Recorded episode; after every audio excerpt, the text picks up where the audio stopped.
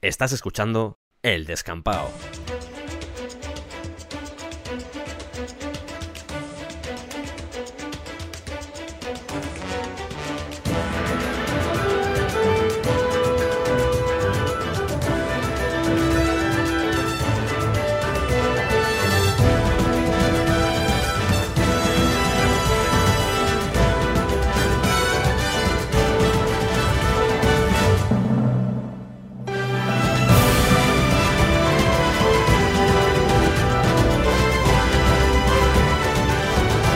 Bienvenidos al Descampado.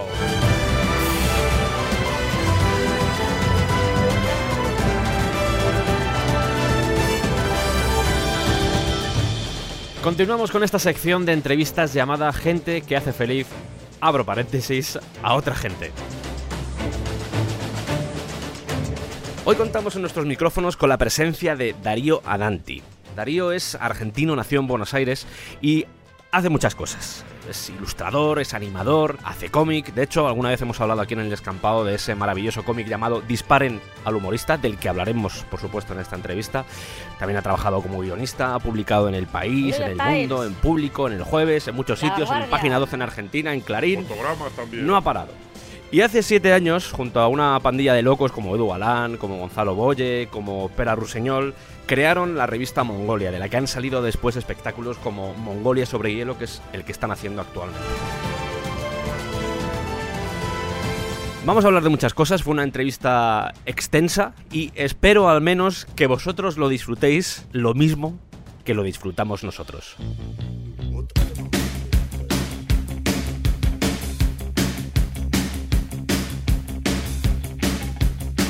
Estoy contento de hablar contigo, Darío, sinceramente. Qué grande. Yo también, pobre, que tenía que decir, joder, Sergio, va a decir esto, 7 años después. Hola, ¿te acuerdas de mí? Hacía una revista, habíamos quedado en una entrevista. Estaba a punto de esperarte a la salida de casa y mirarte fijamente cada vez que salías por la puerta sin decir nada, ¿sabes? Ahí va. ¿Qué dijeras tú? ¿Qué pasa? Esta semana tampoco, ¿no? Esta semana tampoco, ¿no? Estoy diciendo, este puto loco que anda ahí mirándome. Ah, estás yendo al cine, ¿eh? Menos mal que no tenías tiempo. Para eso sí, ¿eh? Pero para eso sí. No, ¿eh? Te odio. Pero lo hemos logrado, joder. Sí, sí. Ya estamos aquí por fin, joder. Vamos a empezar, si quieres, desde el principio, porque hay una cosa de tu carrera, de tu historia, que me llamó mucho la atención cuando estaba preparando el programa, sí, que es cómo llegas a ser dibujante, sí, con una palabra simplemente, la disgrafia. Sí, la disgrafia. Me dejó flipando eso. Sí, es muy loco, ¿eh? Sí. Es muy loco lo de la disgrafia, sí. Todavía me cuesta, bueno, la verdad que tampoco es que me puse a averiguar demasiado, pero sí, es dislexia escrita, básicamente. Es dislexia escrita y nada, me la pillaron de cuando era pequeño, estaba tipo parvularios ahí, ¿sabes? Claro, cuando estás en parvulario te hacen dibujar, pero en realidad te hacen dibujar para ver que empieces a aprender a representar gráficamente códigos para luego poder pasar a representar códigos más complejos que son las letras. Y claro, veían que yo dibujaba, yo qué sé, que te ponían una vaca en la pizarra y yo la dibujaba boca abajo, cosas así raras. Y entonces dijeron, es tonto. Señora, el niño es tonto. y nada, pues empecé, claro, cuando empecé a hacer las letras, las hacía al revés también, las hacía como un espejo. Y entonces me mandaron a la logopeda y sí, pues me dijeron, pero lo que es que es un disléxico gráfico como la copa de un pino. Y es eso, la disgrafia es la dislexia escrita. Te tragas letras, confundís, por ejemplo, en mi caso, me confundo abrir con haber, entonces de pronto es como que... escribes abrir con H, pero porque lo estás viendo como a ver. Es que es algo muy curioso. Y nada, y entonces, claro, la logopeda, me fui como 4 años a logopeda, no sé, sí. Y la logopeda me enseñaba a escribir copiando bocadillos de cómics. Toma ya. Y entonces, claro, mis padres encima compraban cómics, pues entonces, claro, me pasaban los cómics, yo iba a la logopeda, me encantaba, porque para era copiar cómics, yo lo veía estupendo, y después pues seguí dibujando cómics, digamos, pero no era un especial talento de niño para dibujar, de hecho tampoco tengo un especial talento de adulto para dibujar, es solo como una obsesión y que me ha dado una forma de ganarme la vida, ¿no? Pero... En El Descampado nos gusta mucho el cómic, lo vas a ver, que me voy a poner en algunos momentos un poco friki con el tema, pero ¿qué cómics leías por esa época? ¿Qué te llegaba por esa época?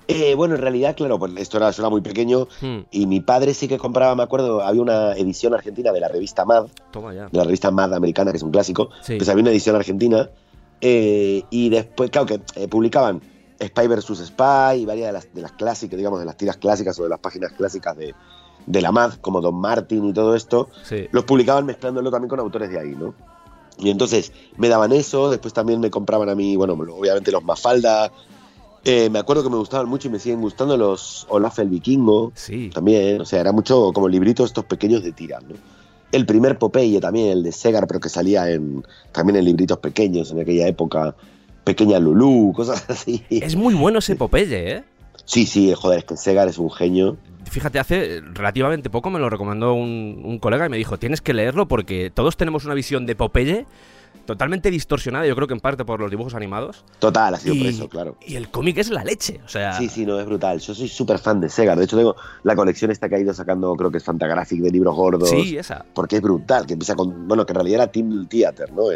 Que eran como varios personajes, sí, ahí en puertos, islas, y deriva en Popeye, que es una maravilla de cómics, pero que sí ha quedado un poco opacado por el tema de que los Fletcher, cuando hicieron los dibujos animados, lo enfocaron mucho en una cosa educativa, ¿no? Porque había, supongo que venían de la Gran Depresión o algo así, y dijeron, joder, hay que comer espinacas porque no hay carne en el mercado y vamos a promocionar las espinacas.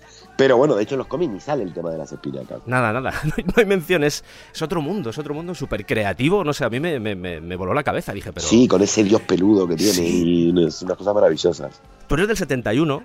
Sí. Y estamos hablando de que la dictadura argentina llegó en el 76. Sí, me pilló súper guay. Y me has dicho la revista MAD. Sí.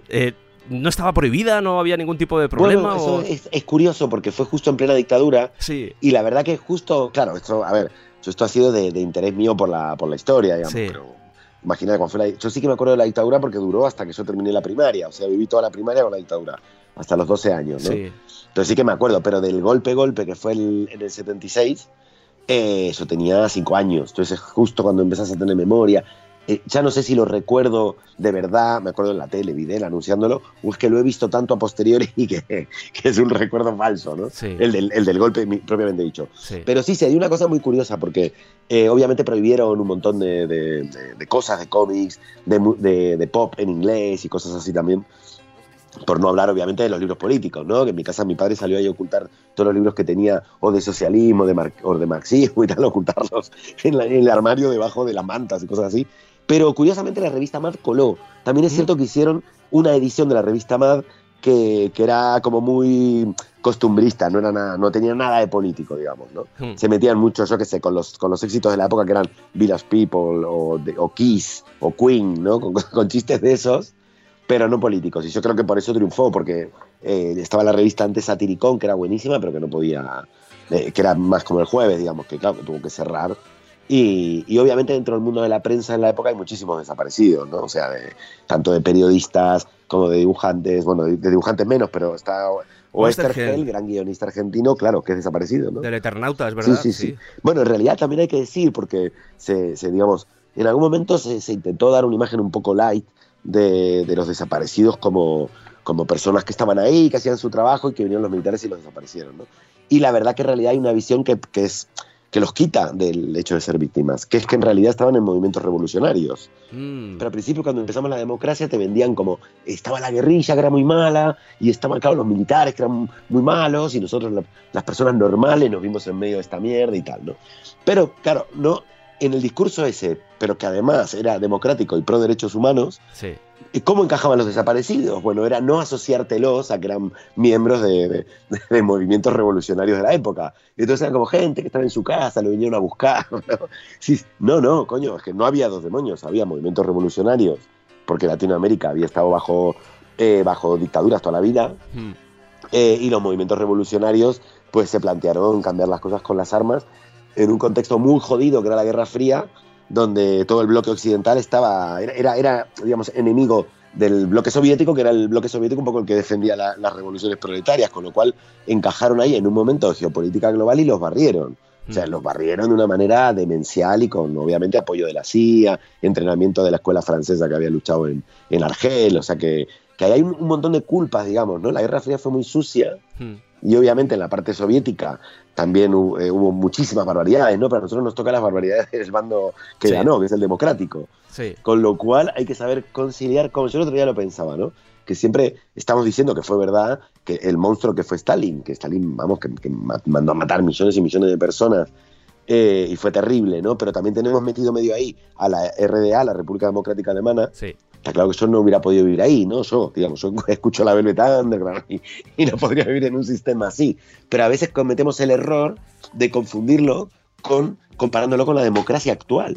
Yeah. Y entonces decimos, qué horror vivir así. Pero cuando te pones a pensar que el bloque que se enfrentaba a eso, que era el bloque democrático occidental, en el país más importante no podían votar los negros, ¿sabes? Y que en la mayoría de los otros países de ese bloque no podían votar ni las mujeres, y que en la mayoría de esos países apoyaron dictaduras que además torturaron gente y mataron gente que eran simplemente opositores políticos que defendían la otra opción de la Guerra Fría. Claro, pues coño, pues yo creo que nos toca hacer un poco de análisis de todo eso, ¿no?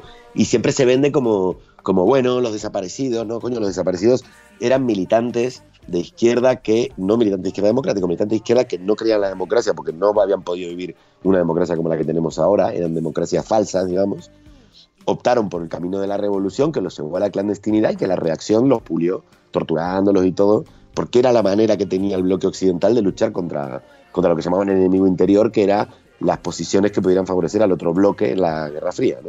Y entonces fue un contexto súper interesante, muy sucio, o sea, es decir, yo me acuerdo ir por la calle con mi padre y ver los coches de los Falcon, de digamos, los grupos que secuestraban gente, de los militares, ¿no? De los militares de paisanos con las ametralladoras fuera del coche, porque iban lento, mirando a todo el mundo, ¿no? Era una dictadura tremenda, ¿no? Es como muy curioso, ¿no? Porque Westergel, si tú digamos, dices, bueno, desapareció por... No, desapareció porque era de las Fuerzas Armadas Revolucionarias, que era un movimiento revolucionario guevarista, digamos, ¿no? Que terminó luego confluyendo con montoneros y tal, una historia muy interesante ahí de tendencias revolucionarias, pero sí, básicamente se cargaron a una generación que podía hacer la revolución, que yo no digo que hubiera sido guay la revolución, y ni digo que a mí me hubiera gustado vivir en esa revolución, sí. Pero lo cierto es que el establishment económico, con apoyo de todo el bloque occidental, se cargó no solo en Argentina, en Chile, en África, a cualquier movimiento que pudiera, digamos, que pudiera enfrentarse a lo que ahora viene siendo un poco el neoliberalismo, ¿no? ¿Tú crees que las dictaduras avivan la creatividad? O sea, ¿crees que ayuda a que germinen ciertos géneros, sobre todo relacionados con la comedia o con la sátira? Yo creo que sí, yo creo que sí. Es terrible decirlo, pero... Es triste, ¿eh? Es triste, pero Westergel, posiblemente el Eternauta, sí. Si uno lo lee con una clave de invasión imperialista, por ejemplo, que los manos son las multinacionales y tal, empieza a entender un poco lo que estaba viviendo esa generación, que empieza a caer en la cuenta de que desde que Latinoamérica dejó de ser colonia española, en realidad fue, digamos, como empezó la competencia en el mercado global desde una posición muy frágil y muy débil, porque no tenían industria, no tenían nada, es enseguida aprovechada por las industrias que ya estaban armadas. O sea, pasa de pertenecer a la corona española a pertenecer al mercado inglés, sí. Por ejemplo, ¿no? Entonces, al final, la economía la manejaban los trenes británicos, los frigoríficos británicos, los precios en el mercado británicos, y con lo cual terminan, claro, comprando políticos en sistemas ya que venían desde la colonia, ya formados de servilismo, porque, claro, las colonias siempre han sido lugares donde se van los piratas, y hablo de nuestros abuelos, ¿eh? ¿No? Sí. Donde se van los piratas a hacer negocio. Es decir, todos somos un poco hijos, los que somos medio europeos en Latinoamérica, todos somos hijos de gente que iba a hacer pasta, digamos, sí. ¿No? Bueno, a respetar las culturas locales. Estados, ¿no? Unidos se hizo así también, quiero decir. O sea, sí, sí, sin duda, y es una historia, es un momento histórico, es terrible para las culturas que pierden, sí. Pero a ver, que esto también ha pasado con los mongoles en Europa, ha pasado también con los romanos en el Mediterráneo, es una forma histórica que tiene el Homo sapiens, que es el imperio, ¿no? Que crea grandes imperios y va absorbiendo los pueblos alrededor, y eso tiene cosas malas, que aparte de matar gente y tal, pero eso es inevitable en el ser humano, que lo que hace es acabar con parte de esa cultura, pero no lo acaba del todo, porque en realidad parte de esa cultura se mete, se absorbe, en la cultura del... Claro, se absorbe, sí. y se mezcla. Es decir, nosotros en Argentina pues somos poncho, mate, ¿no? Tenemos un montón de palabras que están relacionadas a lo indígena, y yo alucino cuando dicen, pero en Argentina no hay indios, y decís, no, sí, bueno, propios argentinos que te dicen, ¿no? Pues no, porque la conquista mataron a los indios, no los mataron, es el que tienes tú, la señora que viene a limpiar tu casa, el señor que lleva a tus hijos al colegio, solo que ahora tú lo ves como clase baja, no como población originaria de ahí, ¿no? Pero ha quedado en la música y en todo, ¿no? Entonces, y sí que es cierto que esa confrontación cultural hizo que claro, que los países en los 60, 70, esa generación que le tocó ver el Mayo francés, que le tocó ver los hippies en Estados Unidos, los beatnik, pues hicieron una contracultura local que implicaba obviamente enfrentarse a lo que había sido el status quo de clase del que ellos eran hijos, la mayoría, cuidado, ¿no? Y claro, y eso mismo generó una reacción en contra, la clandestinidad, y sí que creo que una vez que ya pues sabes que te arriesgas la vida, pues qué más te da arriesgártela en algo creativo o artístico, ¿no?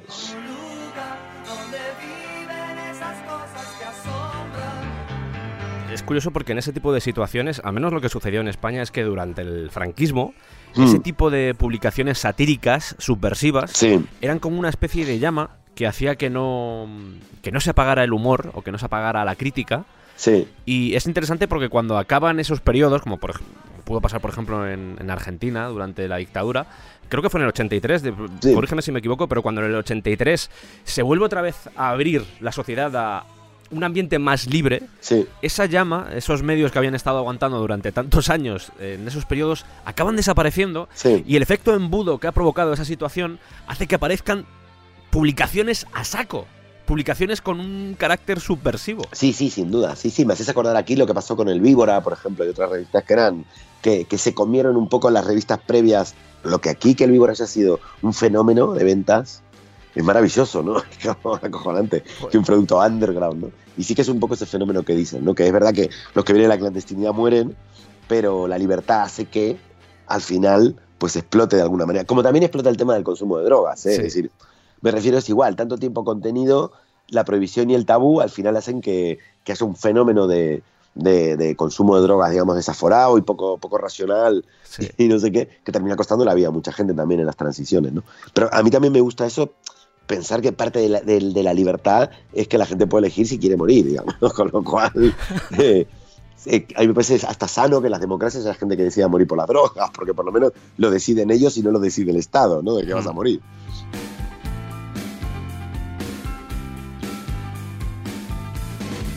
Estabas comentando tú, por ejemplo, El Víbora, yo me acuerdo de Makoki, de Star, de Zona 84, de ese tipo de revistas, que en esa época, quiero decir, a mí no me pilló, a mí me pilló muy jovencito, pero cuando... Claro, lo que yo leía en Buenos Aires de adolescente, yo leía eso. Zona 84, Totem, Cairo, El Víbora...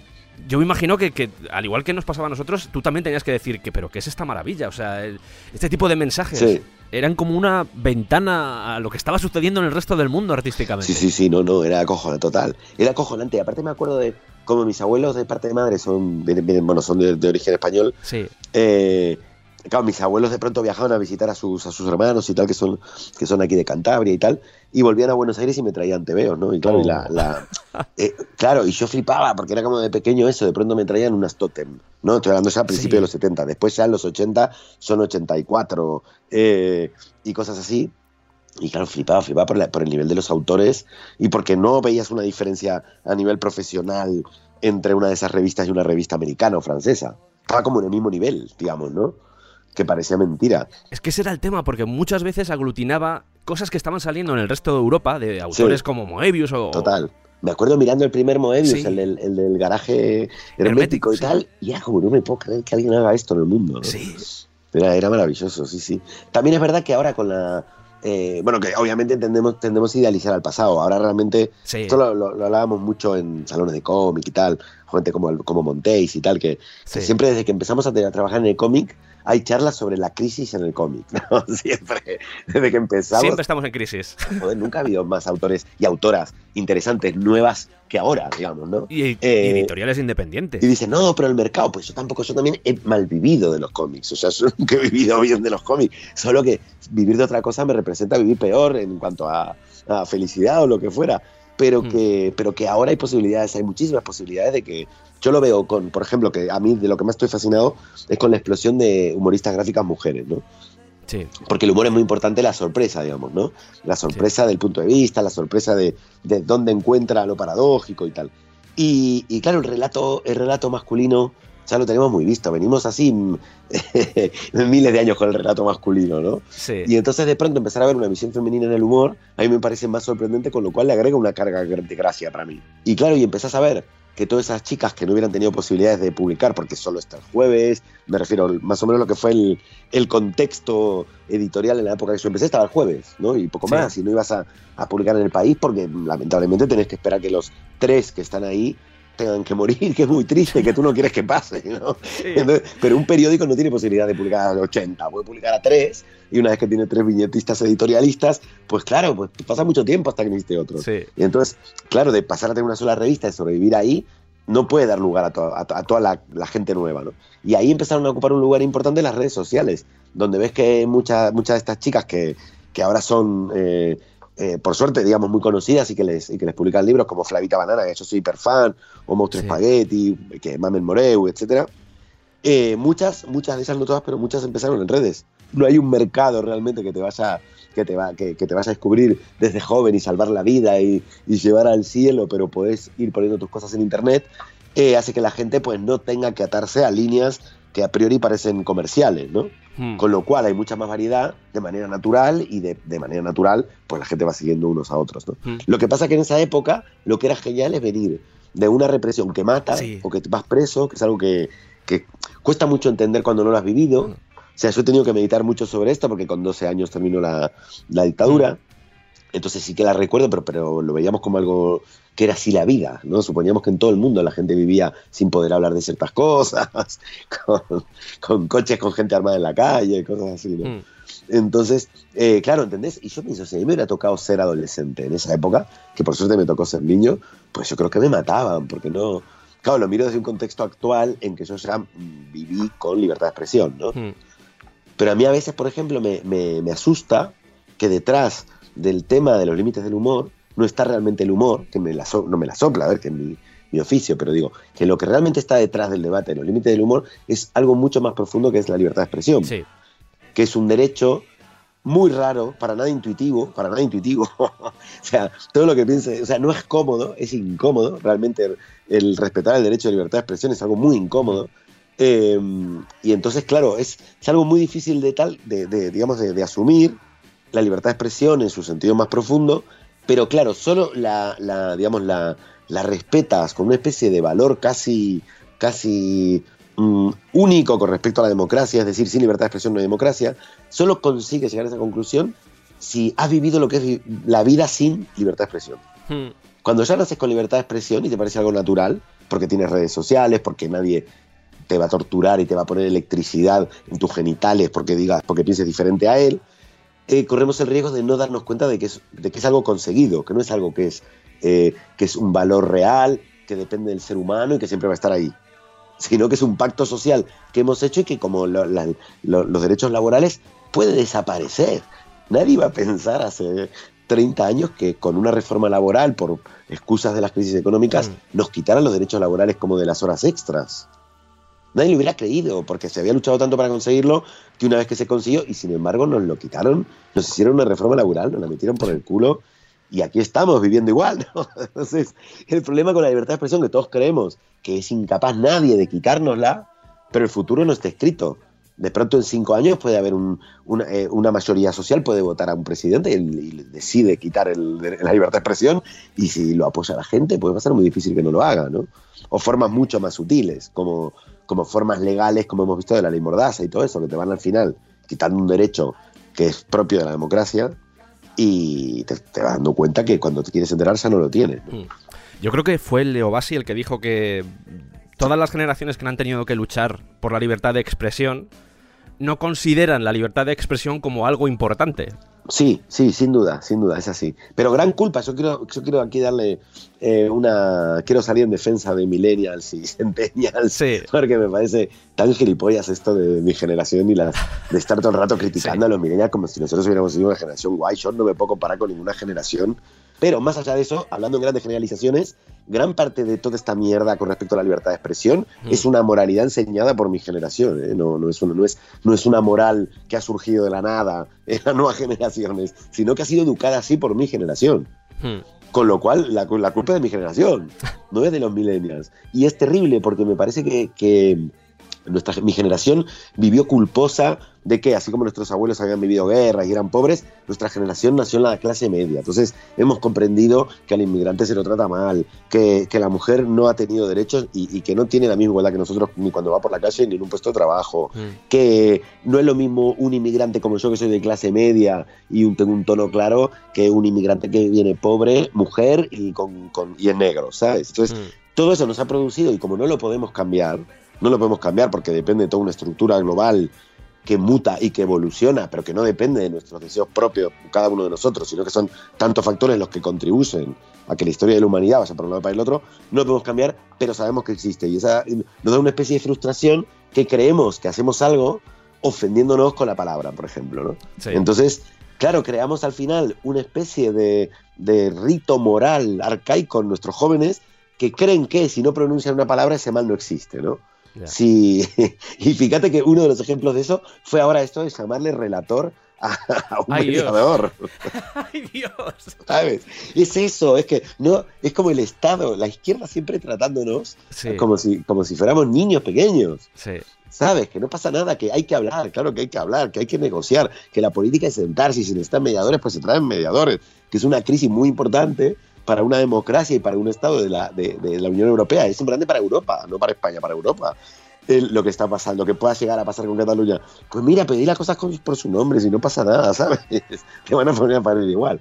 Y entonces, claro, yo creo que ahí tenemos un problema, porque eso va dilapidando la libertad de expresión directamente, ¿no? Y obviamente los jóvenes que no lo han vivido, como dicen luego así, pues claro, no sienten que sea un valor especial. Pero a mí me gusta decirles, cuando voy a una universidad, que los griegos lo tenían muy claro con la libertad de expresión, que era el derecho a la parresía, que era poder hablar libremente, digamos, en griego significaba eso, y era el derecho que tenían los habitantes de Atenas a hablar libremente para participar de la democracia ateniense, ¿no? Que no era como la nuestra. O sea, en la democracia ateniense las mujeres no tenían voto, no podían ni votar, los esclavos tampoco, era solo una minoría, era muy limitada, pero este concepto era la hostia, que era para que realmente sea el gobierno de todos, el gobierno del pueblo, todos los que podían votar, los que estaban considerados pueblo, que no es lo mismo que ahora consideramos pueblo, tenían que hablar con libertad de lo que pensaban de verdad de las decisiones públicas, ¿no? Pero siempre tenían que hacerlo con respeto, porque se trataba de no crear un conflicto, sino de mediar y negociar. Esa era la parresía, y de ahí viene el derecho a la libertad de expresión. En la democracia tienes que expresarte libremente, aunque te equivoques. Porque si nosotros vamos a coartar la posibilidad de equivocarse, podemos coartar muchas ideas muy interesantes, ¿no? Sí. Entonces, dentro de la parresía se le daba libertad de ofender tanto a la comedia como al arte en general, ¿no? ¿Por qué? Porque se creía que el arte no tenía por qué hablar con la verdad, digamos, ¿no? El arte podía hablar con metáforas, y se le permitía ofender, porque también sabemos en las democracias que no todas las ofensas son constructivas, que hay ofensas que son negativas y destructivas, pero que hay un porcentaje de ofensas de ideas que parecen ofensivas a nuestro canon actual, que pueden implicar un progreso para la humanidad, que ahora parecen ofensivas, pero que no lo serán dentro de un tiempo. Entonces, si prohibimos lo ofensivo, estamos coartando el hecho de que por ahí una idea buena nos sirva como sociedad, ¿no? Y entonces siempre pongo el mismo ejemplo de que los movimientos de igualdad, igualitarios con la mujer, fueron muy ofensivos, siguen siendo ofensivos. Los derechos del colectivo LGTBI fueron ofensivos. Entonces, si tú legislas para limitar y que las cosas no ofendan, sí, te ahorrarás muchos hastioíris y muchas mierdas que no sirven para nada, pero también puedes estar coartando movimientos futuros tipo liberación de la mujer, tipo LGTBI, etcétera, ¿no? Con lo cual es muy importante comprender la incomodidad de la libertad de expresión, ¿no? Y sobre todo que la libertad de expresión implica tener que escuchar cosas que no te gusta escuchar, que yo creo que eso es lo que no se acepta actualmente. Sí, no se acepta. Y esto, mirá, que lo dijo Chomsky, encima es una de las frases más repetidas de Chomsky, que encima no... Que el pobre ni la escribió en un libro, creo que es un documental, que ahora no me acuerdo, que lo entrevistan a él y él dice esta frase y se la ha usado mucho, y es buena, o sea, y lo peor es que es buena, la frase es muy buena, que es que si tú no estás dispuesto a darle a otro libertad a decir aquellas cosas que tú aborreces, es que no estás a favor de la libertad de expresión, ¿no? Algo así, como libertad de expresión significa yo aceptar que me digan algo que yo no solo no estoy de acuerdo, sino que me puede parecer una idea terrible, ¿no? Claro, también es verdad que como sociedad podemos plantearnos qué ideas ya nos han hecho suficientemente daño como para saber que ninguna ofensa que contengan nos van a sorprender ni nos van a hacer mejor como sociedad, como es el caso del nazismo. Es decir, el nazismo sabemos que le ha costado la vida a 6 millones de judíos, y no me acuerdo si en total en la Segunda Guerra Mundial, no sé, me acuerdo si fueron 12 millones, no sé, bueno, 1 millón es un montón de páginas. Sí. 2 millones son un montón de páginas. Y ya 6 millones las flipas. Sí. Entonces, claro, a ver, que me venga ahora un idiota a decir que alguien, porque genéticamente es inferior, no es una idea, es una falsedad científica. Sí. Entonces tiene derecho a decirlo, pero también tenemos derecho a decirle que eso no es una idea, que eso es una falsedad científica, porque nos diferencia de los chimpancés un 1% de genes, y entre las razas menos todavía, ¿eh? La diferencia entre las razas humanas tienen que ver simplemente con millones de años de un grupo adaptado a un medio, digamos, ¿no? Medio o a la sabana africana o al Ártico, ¿no? Pero nada más. Yo siempre digo que si llevas un grupo de africanos al Ártico, posiblemente los genes que terminen reproduciéndose ahí sean los que no tienen pigmentación de la piel, y yo qué sé, 1 millón de años, no sé cuántos, pero cientos de miles o millones de años después, sean blancos, ¿no? Y si se hacen unos esquimales a África, hacer un experimento, posiblemente también pase lo mismo, ¿no? Sí. Siempre y cuando esté el gen entre ellos de la no pigmentación o de la pigmentación, ¿no? Pero una sociedad como Alemania se puede plantear, después de haber sido responsable de una democracia que llevó a ese terror para todo el continente y para toda la humanidad, permitir la expresión de las ideas nazis, pues yo creo que tenemos derecho a plantearnos como sociedad que no. Ya hemos explotado esa idea, lo que daba de sí, y quizás no queremos oír hablar más de eso porque nos ha venido, vamos, fatal, ¿no? Hmm. Pero es una discusión abierta, yo no creo que tenga razón, es decir, es una discusión abierta. En Estados Unidos sabemos que la expresión del Ku Klux Klan no está permitida por la primera enmienda, lo que no está permitido es un acto racista, pero sí está permitida la expresión del racismo, digamos, ¿no? Hmm. Entonces a mí me parece un debate alucinante, que lo enfocamos muy mal, porque siempre lo enfocamos como sin dudas. Es decir, si yo defiendo que hay que reprimirlo, es que la mía es la verdad, y si yo defiendo que en realidad podemos permitirnos reprimir ciertas ideas en libertad de expresión, también lo defiendo como si fuera una verdad, ¿no? Y entonces, claro, no, pues yo tengo dudas, yo qué sé, y yo qué coño sé, sería mi resumen, yo qué coño sé lo que hay que hacer con la libertad de expresión, sé que hay que hablarla, debatirla y protegerla, ¿no? Ese es el gran tema. Yo creo que lo que nos asusta muchas veces es que se pueda llevar a la práctica lo que se defiende, pero creo que el hecho de intentar censurar algo, como puede ser este caso, como puede ser las ideas nazis o incluso cualquier tipo de idea loca que podemos ver a veces por las redes que decimos, ostras, creo que el hecho de censurar acaba dando poder a eso que pretendemos censurar, cuando lo correcto sería utilizar argumentos para derrocar ese pensamiento. Sí, yo estoy de acuerdo y por eso digo que no lo tengo claro, ¿no? Es decir, entiendo, por ejemplo, que la sociedad alemana haya llegado a esa decisión, pero lo cierto, y esto con datos, que no te los puedo decir, pero que en su momento me los he buscado y los he leído en prensa, con datos, el hecho de que se haya prohibido y desnazificado, que fue un plan planificado para poder evitar esto, explicando lo malo que fue, contando la verdad de todo, no evitó que en Alemania haya neonazis, no evitó que en las zonas donde tuvo Hitler haya neonazis, y más bien, por ejemplo, en el caso de Mi Lucha, que es una mierda del libro, que es súper barato, barato me refiero a barato, no solo ideológicamente, sino como está escrito y todo, es un robo de panfletos y mal escrito y tal. No se editó creo que no se editaba desde finales de la guerra, no porque lo censuraran, sino porque la editorial que tenía los derechos decidió que no lo iba a editar, ¿no? Entonces no estaba prohibido en Alemania, pero no se conseguía. Y lo editaron hace poco, una edición comentada, que me pareció una buena solución, porque al final ese libro se vendía igual, en mercado negro, había ediciones clandestinas, al final le habían dado a Mi Lucha casi una cualidad de libro de culto, cuando es una mierda de libro, ¿no? Ese es el tema. Por eso yo también estoy de acuerdo contigo en eso, con lo cual no sé si es práctico, aunque entiendo moralmente que podamos hacerlo, no creo que sea práctico. Creo que más bien lo que tú dices, que al final genera lo contrario, una fascinación. Lo que ha pasado con las drogas toda la vida, vamos. Hemos luchado contra las drogas y hemos convertido las drogas en un tabú, cuando si en realidad si metes información y no las prohibís, pues por ahí mucho menos gente caería en autodestruirse con drogas, y otra podría disfrutar del ocio con sustancias que ahora son prohibidas sin matarse, digamos, ¿no? O incluso con la religión, sin ir más lejos. O con la religión, sin duda, sí. El propio cristianismo, o sea, a base de pico pala y de mucha paciencia, y el hecho de que estuviera perseguido ayudó a que hoy sea lo que es. Yo también, yo estoy convencido de eso, porque no los persiguieron tanto, que son unos llorones. Son los quejicas, ¿no? Son unos quejicas, que fueron un par de cientos de años nomás. Son unos lloricas. Si el Imperio Romano era súper buen rollo con las religiones, y eran politeístas, creían en un montón de cosas, que eran unos frikis creyendo en otro dios, pues mira, todo bien. Lo que pasa es que en realidad los persiguieron, porque esto creo que lo cuenta... No me acuerdo si es Voltaire o... Bueno, alguno de los ilustrados en alguno de sus libros contra el cristianismo. Houlebach en el... El cristianismo al descubierto, ¿cierto? que cuenta que nada, que serán 200 años de nada, o menos, que una institución de 2000 años que tampoco llore, porque realmente al principio empezó respetándolo, y que lo que le jodió a Roma básicamente es que estos frikis no respetaban la Pax Romana. La Pax Romana significaba, yo acepto a tus dioses, pero tú también me cumples este pequeño calendarito nuestro, ¿sabes? Sí. La tuya por la mía, ¿sabes? Te permito tener a tu cristito ahí colgado del elementito de tortura, pero tú me haces ahí un ritualcito, me matas un gallito cada tanto, por Electra, por quien sea. Y estos dijeron, ah, no, mi único Dios, ¿no?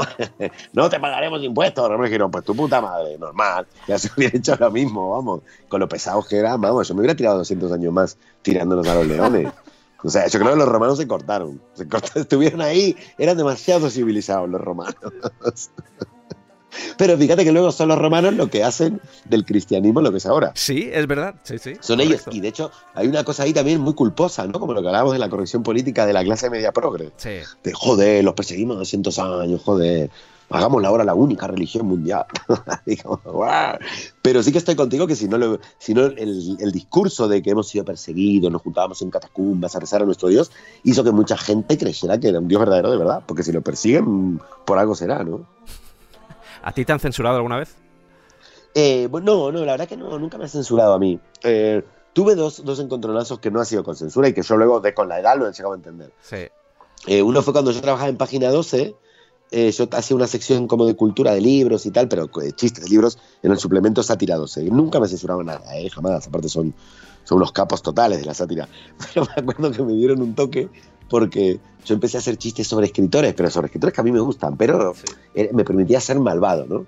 Con los escritores, haciendo chistecitos. Y me acuerdo que hice un chiste que era que le estaban entrevistando a Cortázar y le decían a Cortázar, señor Cortázar, enhorabuena, porque ya sabemos que Rayuela es un libro que se puede empezar a leer por cualquier lado, porque no sé si sabes que Rayuela lo escribió, que era muy de la vanguardia de la época, que tú podías abrirlo por cualquier capítulo y empezar a leerlo por donde quieras, ¿no? Sí. Entonces el chiste decían, ya sabemos que Rayuela es una novela que se puede empezar a leer por cualquier lado, pero lo que nos preguntamos todos los lectores es cómo se hace para poder terminar de leerla. Sí. ¿No? Y a ver, estaba muerto, o sea, 40 años después de que la editó, sí. ¿No? Era un chiste. Que no pasa nada. No pasa nada, que no me dijeron nada, no me lo censuraron ni nada. Pero me pegaron un toque, como esto se publicó el viernes, pues me publicaron el lunes. Porque justo habían cerrado con la editorial que tenía los derechos de Cortázar, y ese día el periódico, junto con el suplemento, regalaba libros de Cortázar, no exactamente Rayuela, pero me decían, hemos conseguido publicidad, que vamos a publicar nosotros los libros de Cortázar. No la jodas, Darío. Claro, y tú nos dices que son ilegibles. Y yo dije, perdón, bueno, no, nada, pero ten cuidado y tal, ¿no? Y eso fue uno, pero lo que insisto, que fue algo normal. Y después también me pasó en El Jueves, que yo empecé a hacer una tira en mi diario absurdo, sí. Encerrado en mi casa, teórico autista, que le llamo yo, porque no es teórico de verdad, es teórico autista. Es decir, yo me hago mis propias películas, leyendo mis libritos, mis cosas, me hago mis películas y creo que el mundo es así, ¿no? Sí. Entonces yo estaba convencido en esta cosa muy de Aristófanes de que en realidad la comedia debería servir para criticar a unos y dejar pasar a otros, sino que la comedia nace con la democracia y que toda la comedia también tiene que tender, como decía Aristófanes, a democratizar a través del humor. Es decir, sí. No es que me meto solo con el poderoso. No, es que me meto con el poderoso y con el débil porque lo que hago a través del humor es mostrar que en realidad no existe esa diferencia entre poderoso y débil, que en realidad estamos todos en el barro del humano, digamos, ¿no? Claro. Con lo cual yo no entendía por qué había que proteger del humor a determinados colectivos y no mostrarlos desde una humanidad que permite también el error. Y entonces había empezado a hacer una tira que era sobre un niño Down. Aparte yo había estado trabajando en un colegio de niños Down en Buenos Aires hace mucho, pero mucho antes de trabajar El Jueves, sí. Filmando un documental con otra gente sobre el colegio, cómo funciona, sí. Y la verdad que me quedé fascinado con los niños Down, porque tiene una cosa súper fascinante con respecto al humor y a la risa, sí. Que sea, mi hermana es logopeda también de niños autistas y tal. Entonces es un tema que me fascina a mí, la relación del humor y la risa en determinados... en determinados niños, sobre todo que no tienen, digamos, que tienen otra socialización, porque además tienen condiciones especiales, como puede ser el Down, etc. Y entonces, claro, como me fascinan, había hecho unas tiras donde el protagonista era un niño Down, y no era nada chungo, digamos, eran unas reflexiones que yo había sacado de verdad yendo a la piscina, ¿no? Había ido a la piscina ese verano, y vi que había un niño Down, que sus padres, que eran mayores, lo vestían, el niño se notaba que no era niño, que tenía ya como 40 años, sí. ¿No? Pero que por la dependencia con sus padres lo vestían como si todavía fuera niño. Entonces, claro, hizo una tira en que venía, el protagonista era un niño Down, que no era niño, que tenía 40 años, pero lo vestían como niño. Y entonces se hace un amigo en la piscina que no es Down, y el amigo este le dice, oye, pero tú ya tienes 40 años, bueno, 40 o 30 y pico, ¿no? No dejes que tus padres te vistan como un niño pequeño, porque ya no eres un niño pequeño. Así que mira, yo te voy a permitir, como me han dicho que te cuide, te voy a permitir que vayas y te pongas lo que tú quieras. Y él se iba, y a la viñeta vacía, y cuando volvía vestido exactamente igual que como lo habían vestido los padres. Y decía, ya está. Y ahí terminaba, ¿no? Era como ese rollo. Y después de hacer la tercera sí que me llamaron y me dijeron que bueno, que hiciera lo que quisiera, pero que Jueves se ufanaba de no hacer bromas sobre gente que tiene discapacidades y cosas así, ¿no? Y yo les intento explicar mi teoría de que no era para reírme de ellos, sino justamente por es casi una forma de democratizar que la mirada sobre ellos que está perjudicada y empañada por lo que nosotros consideramos normal. Entonces, para nosotros lo normal sería que una persona de su edad no se vista así, pero en realidad es un prejuicio nuestro con respecto a él, tanto como el de sus padres por vestirlo de niño, ¿no? Entonces, pero bueno, claro, estas son las movidas que yo me hago en mi casa mientras dibujo, que no entiende ni, vamos, no entiende nadie, pero que a mí me divierten, ¿no? Entonces nunca me llegaron a censurar.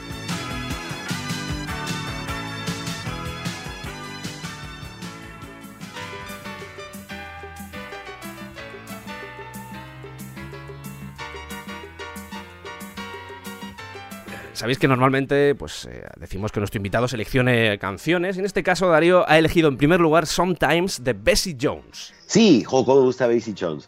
Me gusta mucho a mí el blues arcaico, digamos, lo que llaman las roots de la sí. música americana, ¿no? Y obviamente la raíz de toda la música americana es el blues, sí. ¿no? Y el blues es una mezcla del folclore europeo, que venía con las canciones religiosas protestantes y tal, con las músicas que venían de África, de los esclavos.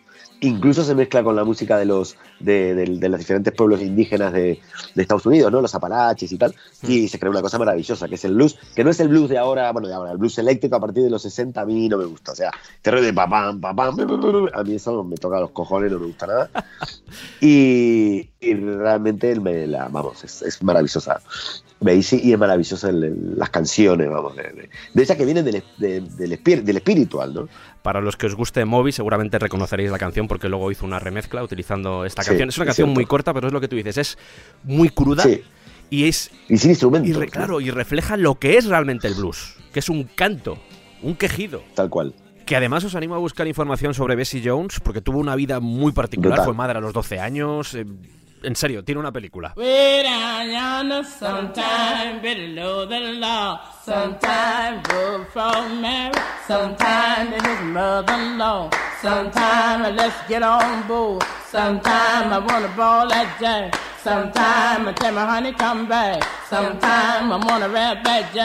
Sometime I'm going over here, sometime gonna get my pal, sometime way down yonder, sometime below the law, sometime go from marriage, sometime to his mother-in-law, sometime let's get on board, sometime I'm gonna ball that jack, sometime I tell my honey come back, sometime I wanna rap that jack, sometime I get a hump in my back, sometime I'm going over here, sometime gonna get my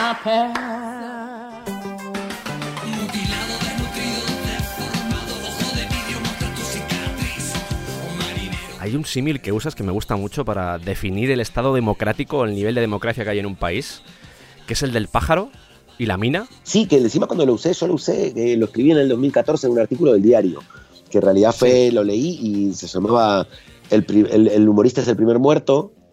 Y esto lo escribía en noviembre del 2014 y en enero del 2015, es decir, un mes y medio después, mataron a Charlie Hebdo. Entonces hizo muy famoso y la gente creía que lo había escrito por eso, pero no, yo lo había escrito antes de que los maten, ¿no? Con lo cual me sentí un poco... Dije, hostia, esto es como el Necronomicon. ¿No? ¡Nostradamus! Cuidado con lo que escribo. Sí, empecé a escribir, muere Rajoy. Y cuando vi que no pasaba nada, digo, ah, no era, me equivoqué. Y la cuestión que sí, pero hablaba de que después, porque vi que se ha repetido la metáfora, y eso significa que la metáfora funciona. Digamos que un poco el humor es como el pajarito que los mineros bajan a la mina para ver si el aire está respirable, ¿no? Porque si el aire de la democracia empieza a tener escapes de gas que atentan contra la libertad de expresión, lo primero que empieza a ser judicializado es el humor. Pero el problema, incluso el humor que no nos gusta a nosotros, puede ser un humor racista, pero se está judicializando un acto de ficción, ¿no? Y entonces eso termina perjudicando porque termina al final, porque lo que decía antes, ¿por qué no van a prohibir esto otro? ¿Por qué no esto otro? ¿Por qué no vamos a legislar para que esto no se haga? Y al final tenemos que la mina se llenó de gas y morimos, ¿no? Y entonces, claro, cuidado, porque cuando el pajarito todos los días está en la prensa, porque se lo está cuestionando, y cada dos por tres vemos a cómicas o cómicos en los juzgados, pues nos tenemos que preguntar si no tenemos un serio problema con respecto a la libertad de expresión, y que sin libertad de expresión no hay democracia. Marx, que estaba en contra de la libertad, estaba en contra de la democracia liberal, porque él proponía una dictadura del proletariado, pudo publicar sus libros gracias al liberalismo inglés. Es decir, entonces la libertad de expresión es tan importante como eso. Es capaz de publicarle libros a Marx, que fue posiblemente el manifiesto comunista, fue posiblemente, después de la Biblia, el libro más incendiario de la historia de la humanidad. Y que más peligroso. A mí me fascina esto de los libros peligrosos, ¿no? Porque un librito así, de un filósofo, llegó a obreros que empezaron a armarse para... a levantarse en armas contra los patrones. Es muy jodido. Y con un puto libro. Y eso lo pudo gracias a que había libertad de expresión, ¿no? Lo mismo en los derechos civiles con respecto a toda la población negra en Estados Unidos, lo mismo en los derechos a la mujer. Y entonces, claro, hay que tener cuidado, porque lo primero que empieza a caer es el humor. Lo primero que empieza a verse en el banquillo de los acusados, ¿no? Sí. El periodismo es más difícil. El periodismo ya lo callan a último momento, digamos, ¿no? Pero cuando la gente empieza a estar hipersensible con la creación de ficción... y empieza a pedir, no que se queje, a mí me parece bien que se critique el humor, ¿eh? Es decir, lo único que falta es que el humor tenga coronita, digo el humor profesional, sí. El humor como, no el humor callejero o el humor social, digamos, si hacemos críticas a los dramas, hacemos críticas a las películas, hacemos críticas a los programas de radio, podemos hacer perfectamente crítica al humor, pero es que nadie pide a la justicia que legisle sobre el drama, o nadie pide a la justicia, nadie le hace juicio, ¿no? A una película de aventura, ¿no? Entonces, a mí me parece bien que se critique lo que me parece terrible, por más... digamos, por más ofensivo que nos pueda parecer el chiste, es que se pida cualquier que se involucre la justicia, porque entonces ahí empezamos a coartar la libertad de expresión, ¿no? Y mi ejemplo aparte de esto es que la ley no puede ser, la ley tiene que intentar ser amplia. Entonces, si a mí me ofende que hagan chistes, por ejemplo, sobre los desaparecidos de Argentina, que es algo que a mí no me podría no hacerme nada de gracia, de hecho no me la hace, ¿por qué no pueden venir también las víctimas de ETA a pedirlo? Entonces, ¿por qué no pueden venir también las víctimas de la crisis? Porque hay gente que ha muerto por la crisis, aunque no seamos conscientes. Pero también porque no pueden venir las víctimas de, por ejemplo, los republicanos. Y entonces, claro, si la ley tiene que hacerle caso a todos, ya está, matamos el humor, ¿no? Y si matamos el humor, pues está muerta la libertad de expresión, porque lo siguiente es, pues a mí también me molestan las canciones, pues a mí también me molesta el drama, pues a mí también me molesta este programa de tele. Y a partir de ahí se forma una caída en cascada de las fichas de dominó hasta que terminamos sin libertad de expresión. Por eso hay que tener mucho cuidado, y cuando nos ofende un chiste,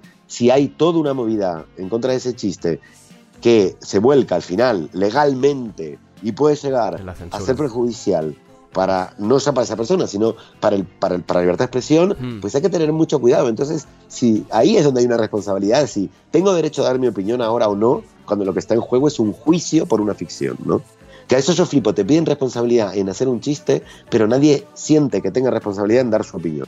Cuando en los días, hoy por hoy, tiene mucha más importancia en nuestra vida social, democrática, la opinión que el humor. Incluso que la información, ¿sí? Sí. Hoy la gente lee más columnas de opinión en los medios que noticias. Sí. Y lee más columnas de opinión que humor. Y compra más libros sobre opinión que de humor. Y las redes son gente autoafirmándose en una opinión que dice que tiene clara. Eso es mucho más peligroso, porque eso sí que te genera una especie de algoritmo que termina haciendo que la gente no cree en la libertad de expresión, o la gente al final te termina avalando barbaridades como ir a pegarle a otro. Sí, o haciendo boicot como intentaron hacer con vosotros en Valencia, sin ir más lejos. Total, o sea... sí, sin ir más lejos. Pero hay que tener cuidado, porque el problema no es cierto que haya... yo estoy en contra de la corrección política, pero no es cierto que la corrección política sea de izquierda. Es decir, hay correcciones políticas. Yo estoy en contra de todas. Hay una corrección política de derechas, que es contra lo que siempre ha sido correcto políticamente, que es reírse del diferente, reírse del extranjero, del más pobre, de la mujer. Y eso ha sido lo correcto políticamente, que los estratos que dominaban, pues usaran el humor un poco para marcar esa diferencia moral entre ellos y los que no tenían sus ventajas, ¿no? Y entonces todo lo que ataque ese núcleo le ofende a la derecha, que es la patria, la familia, la heterosexualidad, etcétera, Dios. Entonces le ofende, pues esa es su corrección política. Y la izquierda, que me parece con muy buena intención, le molesta todo lo que pueda representar un ataque ficticio a los colectivos que han sido tratados injustamente históricamente, como tanto minorías como mayoría, porque por ejemplo las mujeres son 50 y pico por ciento de la población, con lo cual creo que los dos están mal, porque están poniendo el foco en una lucha que es netamente cultural, pero no es material. Es decir, nos cargamos los chistes sobre un colectivo, no significa que ese colectivo ahora tenga pleno derecho. Sí. Ya desaparece el problema. Desaparece el problema, no lo vemos, claro. Tal cual. Rompimos el espejo, ¿no? Claro.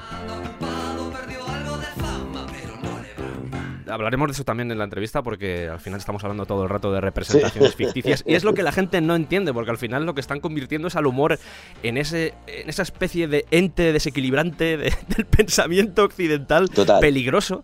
Y sin ir más lejos, podemos ir a lo que ha pasado hace poco con El Niño del Pozo, lo que ha sucedido alrededor de eso, las películas que están empezando a salir alrededor de dramas absolutos reales que han pasado a la historia de España. Sí, sí, sí. Y es curioso porque ahí nadie mete mano. Se critica, pero nadie mete mano, nadie hace boicot, nadie hace nada. Pero cuando estamos hablando de humor, es tristísimo. Yo te juro que a mí, digamos, yo qué sé, me mataron un hijo, lo que fuera, algo que sea muy dramático. Sí. Y a mí ver que alguien hace un chiste me puede angustiar porque me recuerda todo el dolor que pasé. Porque veo que la distancia de los demás con respecto a mi dolor no es lo mismo que el mío, que estoy en el dolor mismo, y entonces seguramente me molestaría. Pero es que también me molestaría ver un drama en la tele con mi hijo muerto y la gente llorando, y luego, bueno, compre pan bimbo, esta noche... A ver, están igual de distantes de mi dolor que los que hacen humor.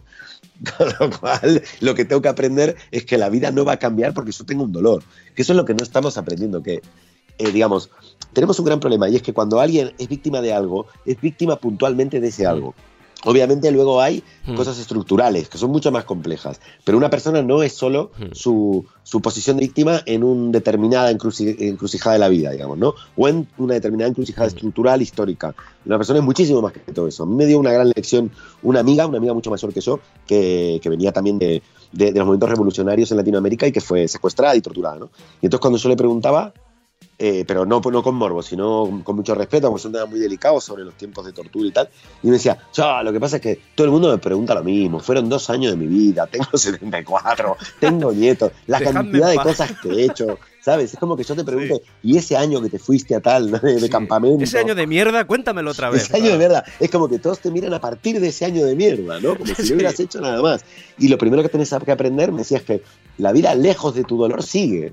Es decir, no van a cambiar todo tu alrededor para que nada te recuerde ese año de mierda, no va a cambiar toda la historia de la humanidad, ni la cultura, ni la tele, para que nada que mencionen pueda hacerte recordar ese momento tan dramático. Lo que tienes que aprender tú es darte cuenta que tú no, que el que te termina siendo un dolor no puede ser que te asigne quién eres. Y ahí tenemos un problema, ¿no? Porque claro, si cada vez que alguien sufre algo terrible vamos a creer que su vida ya va a ser eso, ¿no? Una persona torturada, una persona violada, una persona agredida, pues es terrible, porque al final le estamos dando un lugar que es muy... Primero que anula toda su individualidad y toda su capacidad de superación, ¿no? Y creo que ahí está el punto de enfermedad que tenemos también en Occidente con respecto a querer que el que ha pasado algún dolor no se lo acrecentemos con las ficciones, ¿no? El que ha pasado un dolor tiene el derecho a no verme, tiene el derecho a cambiar de canal, tiene el derecho a no comprar mi revista, tiene el derecho a ir a ver otras cosas. Entonces, a mí me ha pasado... Yo qué sé, yo no es que tenga una historia específica con el cáncer, por más que obviamente a ciertas edades ya el cáncer la toca a amigas, amigos, familiares, pero digo, a mí no me gustan las películas de cáncer, no voy a verlas y ya está. Es decir, no quiero que prohíban las películas sobre cáncer. Y sin embargo, los chistes sobre cáncer me encantan, ¿no? O sea, por ejemplo. Entonces, estas cosas súper. Ahí me pasó también una vez que un colaborador estaba haciendo chistes sobre cáncer, nos mandaba titulares sobre cáncer y justamente su madre estaba pasando un cáncer, ¿no? Entonces, hombre, yo lo entendía perfectamente como una necesidad de él de hacer bromas sobre lo que estaba viviendo, ¿no? Y por supuesto en redes alguien mandó la foto de la revista con ese titular, que como titulares y textos largos los solemos escribir con Edu, pero hay otros colaboradores que nos mandan y los publicamos también sin firma. Entonces, claro, pues nos mandaron de qué asco, ojalá tuviera cáncer vuestras madres para que no nos rieran del cáncer. Y yo pensaba, me parecía súper irónico, te juro, pensaba, pero coño, si que no ha escrito a su madre tiene cáncer, ¿no? Y después una chica y un chico que estaban en el hospital pasándolo fatal, nos mandaron fotos que estaban partiendo el culo con la revista y que les ayudaba para superar la quimioterapia, ¿no? Esto es real, ¿eh? Y esto son cosas que te hacen súper feliz, pero no lo dices porque queda muy gilipollas, ¿no? Dices, nada, no tengo que ir de duro, coño, que soy un humorista chungo, no puedo ir ahí de duro, mira. Pero después incluso con estas personas hemos tenido contacto y cuando vamos a sus ciudades a hacer el shopping, pues nos vemos y tal, porque nos parece como maravilloso, ¿no? Pero esa necesidad que tenemos de recordarle al otro, ¿sabes? Que recordar al otro que tiene un dolor, ¿no? Que yo a ti te miro como víctima, tienes que ser víctima para mí siempre y ofenderte con este chiste, ¿no? Que lo estamos viendo bajo ese punto de vista, pero también el hecho de ser víctima no te hace buena persona. Ah, no, sin duda, claro. Ahora se utiliza mucho lo de, es que has sido víctima de ETA, y eso ya automáticamente te da el carnet de eres buena persona, y no funciona así. Bueno, no funciona así, claro, pasó con lo de Carrero Blanco. Me refiero, es que era un dictador. En otro país le podrían haber llamado no a ETA en su actuación en democracia, que me parece una cosa más cobarde y vamos, y tiene un punto hasta nazi, ¿no? El tema genético y todo, me parece terrible todo eso, ¿no? Pero digo, el hecho de Carrero Blanco puntual, si esto hubiera desaparecido en democracia, hecho puntual, bueno, de hecho tiene una película, Operación Ogro. Sí, es verdad. Sí. Puede tener algo hasta por así decirlo de épico, si eso termina en una democracia que no tiene al terrorismo como uno de sus males, ¿no? Entonces, claro, la historia es muy rara, pero estamos hablando de que el que murió ahí, Carrero Blanco, que para su familia tiene que haber sido algo terrible, tenía sobre su conciencia muertes a saco. Entonces, yo no sería incapaz de ser yo el que se toma la justicia por su mano, pero hay que entender que una dictadura no funcionan las cosas como funcionan ahora, ¿no? Entonces, claro, las cosas son muy diferentes. Pero sí, pasa mucho eso. Creemos que cualquiera que haya sido víctima tiene un derecho superior a los demás. Y en democracia todos tenemos el mismo derecho, ¿no? Aznar, sin ir más lejos, con el atentado de ETA. O sea, total, sí. Es como, no, es que ha tenido un atentado de ETA, ya es buena persona y tenemos que tragarnos todo lo que nos diga. Y no funciona así. Que va. No funciona así. No. Como es Aznar, ¿eh? Sí, es verdad. Yo creo que estamos en un momento en el que se empieza a confundir la ofensa con la censura, es decir... Sí, tal cual. Esto me ofende y quiero censurarlo. Total. De hecho, se usa como argumento. Es que tengo derecho a ofenderme. Sí. Pero en realidad lo que hay detrás siempre es la censura, o sea, claro, quitarlo de en medio. Y es terrorífico. Es terrorífico, porque además digamos, la ofensa no es algo cuantificable. Digo, esto le genera mucho de los que dan opinión... los que opinan sobre este tema diciendo no, porque el humor no tiene que ser ofensivo, yo alucino, porque son periodistas de medios, son gente que escribe columnas de opinión y pareciera que no se han tomado ni la molestia de leer todas las discusiones que ha habido en Naciones Unidas y tal, desde que se hizo la Declaración de Derechos Humanos sobre el tema de la libertad de expresión, porque ha habido debates acalorados entre países que aparte que, bueno, los derechos humanos los firmó hasta Arabia Saudí, ¿no? O sea, hasta Arabia Saudita, o sea, venga. La firmó la España de Franco. Creatividad. Te juro, la firmó la España de Franco en su momento, o sea que, venga, vamos. Como es gratis, ¿no? Como es gratis, ¿dónde hay que firmar? Pero hubo un debate bastante acalorado, que yo como no soy politólogo ni nada, lo mío solo de lector. Sí. El tema de libertad de expresión eran acalorados entre daño y ofensa, ¿no? Entonces, en la ofensa algunos países pidieron que pudiera judicializarse o tal, la ofensa, que en principio no estaba metida como ningún tipo de, por así decirlo, de inciso dentro de la libertad de expresión. Todos tienen derecho a profesar sus ideas, su religión, ¿no? Y de pronto, claro, ciertos países como España, de hecho, o los países latinoamericanos en ese momento también con dictadura, dijeron, no, yo te lo firmo, pero también me pones que, cuidado que a ver si van a ofender las ideas religiosas. Y el término de poner un poco, hacer un pequeño matiz con las ofensas, tuvo que ver con los países que pidieron que se cambiara eso porque ellos tenían preponderancia y tenía muchísimo poder la Iglesia Católica u otro tipo de religiones como la musulmana, ¿no? Entonces, lo que sí hicieron, porque esto es parte de la filosofía del derecho, es que diferenciar muy bien lo que es daño y ofensa. Yo hace poco discutí en Twitter con gente no tan joven, pero que me hablaba del daño que hace la ofensa. Yo le decía, perdóname, legalmente son dos cosas completamente diferentes. El daño es algo cuantificable y la ofensa, como es algo que tiene que ver con los sentimientos, no es cuantificable. Por lo tanto, el daño, como puede ser cuantificable, lo podemos llegar a valorar, pero la ofensa es muy difícil valorarla. Entonces se permitió en la Declaración de Derechos Humanos meter, bueno, la ofensa podrá ser apremiada, depende de qué ofensa, pero podrá ser apremiada, ¿no? Meter un apremio de cuantificado en dinero, ¿no? En cambio el daño, pues ya puede llevar prisión. Porque si mi expresión lleva al daño, que es pegarle un garrotazo al otro, deja de ser expresión y pasa a ser una agresión. Pero si el otro dice que le ha hecho daño a mi expresión, es muy difícil cuantificarlo, ¿no? Entonces, pues por ahí, depende de la legislación de cada país, le pueden poner una multita o algo. Y Estados Unidos no firmó una de las últimas enmiendas, porque iba en contra de su primera enmienda. Su primera enmienda dice que no, que tú tienes derecho y que el que se ofende se jode. Entonces, sí, Estados Unidos lo había firmado al principio y esta última enmienda no la firmó porque dijo que va en contra de su enmienda principal de la Constitución, ¿no? Y yo en eso, lamentablemente, estoy más con Estados Unidos. Sí. Y la gente no entiende eso, que la ofensa es sentimental y es emocional y que somos una especie de pedorra y ñoña que cada dos por tres se cree que los sentimientos son muy importantes. Entonces es como de verdad, a veces a Homo sapiens le haría, vamos, le daría una hostia. Es que en El Escampado tenemos un programa en el que hablamos de la censura en el cómic, en algo tan sencillo como es el cómic, y está el cómic de Hitler, el que hizo Vitamin, por ejemplo. Hitler SS, sí. Sí, que está censurado en España, no se puede publicar en España. Es acojonante. Y el caso de William Bean es todavía más acojonante, porque William Bean venía del underground y él estaba muy vinculado al movimiento, si no me equivoco, él y el guionista, al movimiento LGTBI francés. Sí. Y aparte, tanto él como el guionista son judíos. Digo, esto lo digo no porque haya que tener un principio de autoridad para hablar de estos temas, sino porque esto ya te da a entender que en su visión no era nazi. ¿No? Entonces, que sean del ámbito LGTBI y encima judío, ¿cómo podés pensar que es una apología al nazismo su libro, no? Entonces, Hitler SS, creo que se le ocurrió al guionista, que ahora no me acuerdo el nombre. Jean-Marie Gugio, creo que era. Sí, Gugio, porque él si no me equivoco, él se enteró de que en una concentración de víctimas del Holocausto o de Auschwitz, habían expulsado a unos judíos que habían estado en Auschwitz por ser gays. Y entonces él dijo, si las víctimas de Auschwitz echan dentro de ellos, en una celebración, a los que son gays, es que el ser humano no tiene salida, ¿no?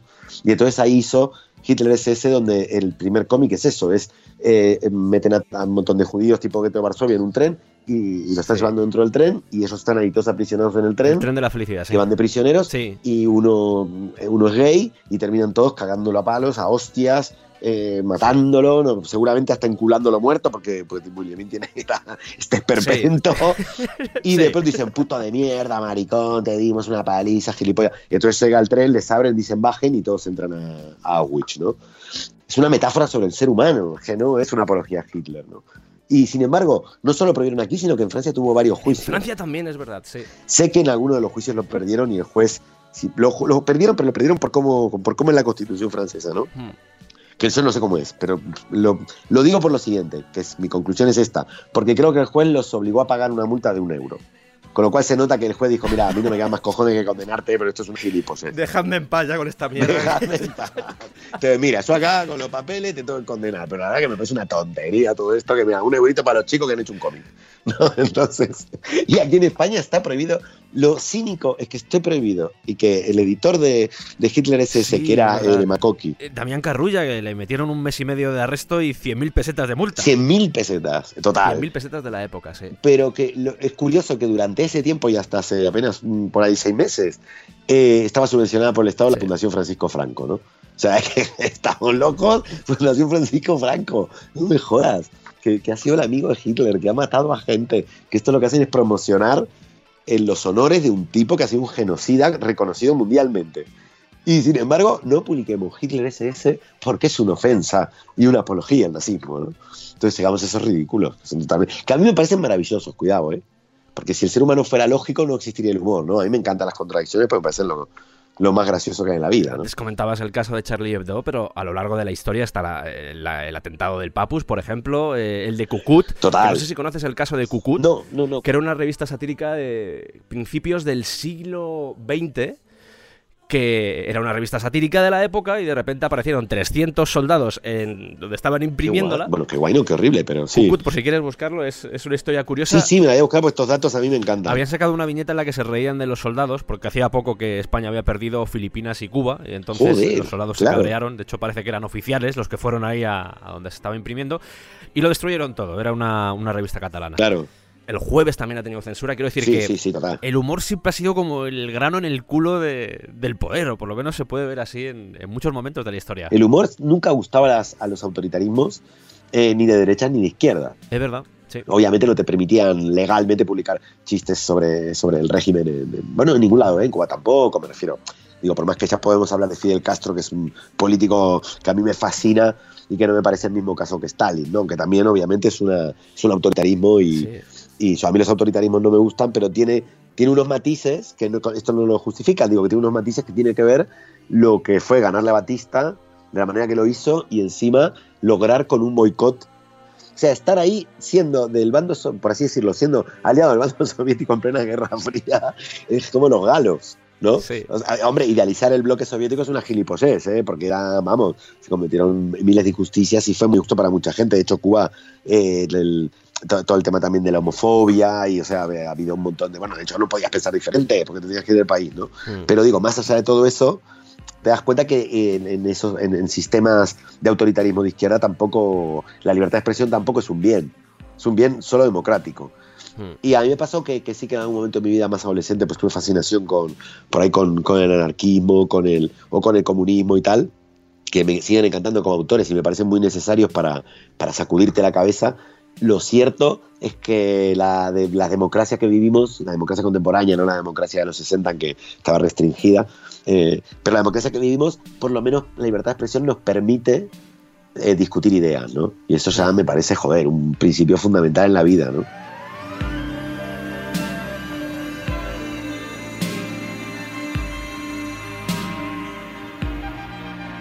Yo al menos lo veo así siempre, el tema de las ideologías. Da igual la ideología que tenga un país. Sí. Siempre el humor va a encontrar la sí. grieta por la que meterse. Siempre. Es increíble. Sí, sí, da igual lo que esté sucediendo sin en ese duda. País. De hecho, mira, hay libros... Bueno, tengo el de los chistes de Franco, de sí. ¿Cómo se llama el autor este que era de la Codorniz también?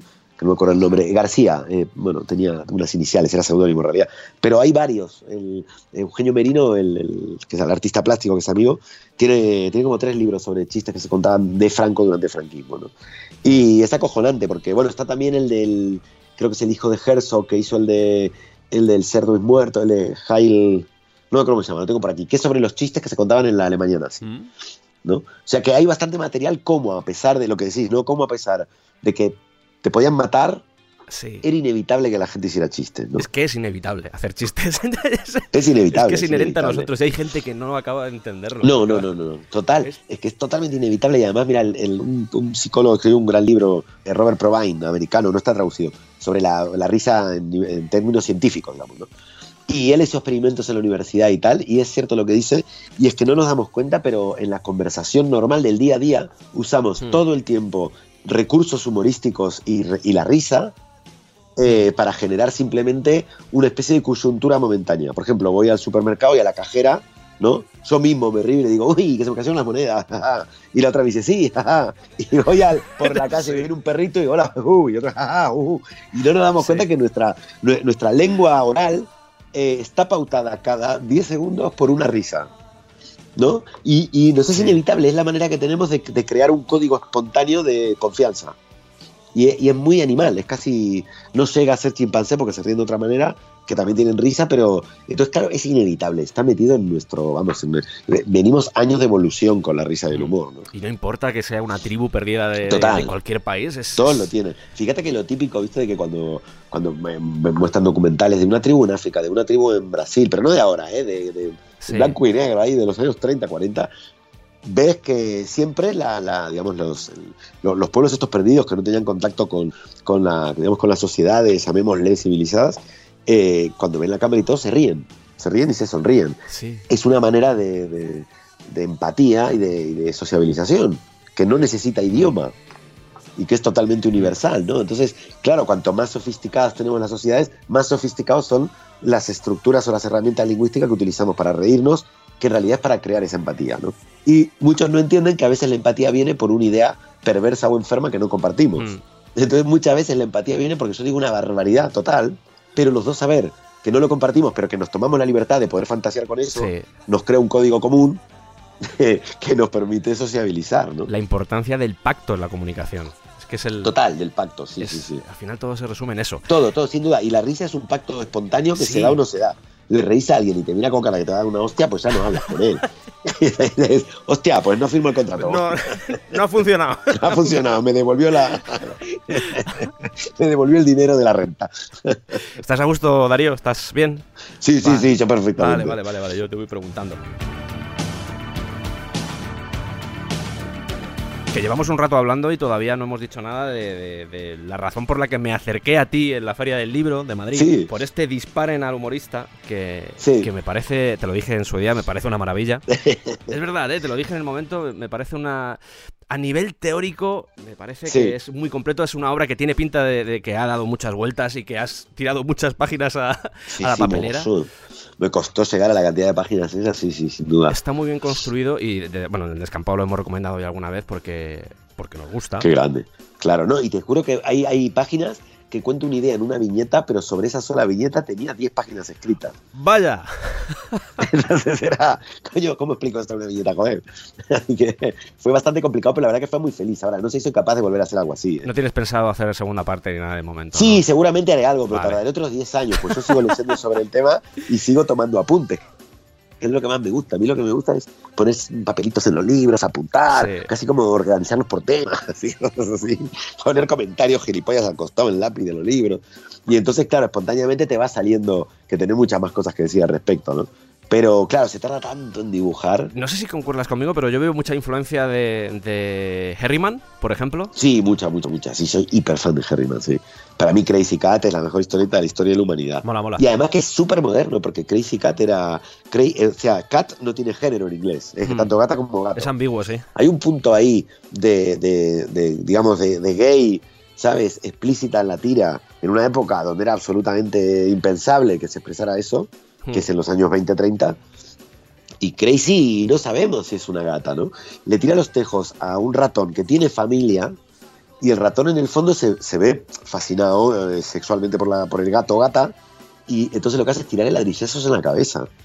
Y se enamora más. Sí. O sea, sí, es de una complejidad esta idea que parece mentira que hasta Sacha han hecho dibujos animados para niños. Sí. De Crazy Cat. Es un poco lo que comentábamos antes de Popeye, ¿eh? O sea, es coger un personaje que no tiene nada que ver en las tiras y de repente transformarlo en otra cosa y que llega a la cultura popular como eso que no tiene nada que ver. Deslavado, ¿no? Deslavado, totalmente. Sí, edulcorarlo, decir, este personaje ha funcionado para adultos, vamos a ver si funciona también para niños. Que eso es importante también en tu estilo de dibujo porque es muy cartoon. Es muy, muy de la época, pero al mismo tiempo envías mensajes que son adultos. Y para mí esa mezcla de factores a mí es una cosa que me llama mucho la atención, sobre todo ya te digo, de artistas como tú, que además, por supuesto, de que el cómic es una herramienta, o al menos a mí me lo parece, una herramienta para enviar mensajes. Sí, total. Que mucho mejor que todas las otras. Sí, es muy directa y muchas veces no se valora lo suficiente, al menos yo tengo esa sensación. Ojalá descubriéramos en el campo de la educación, yo porque no me dedico al campo de la educación,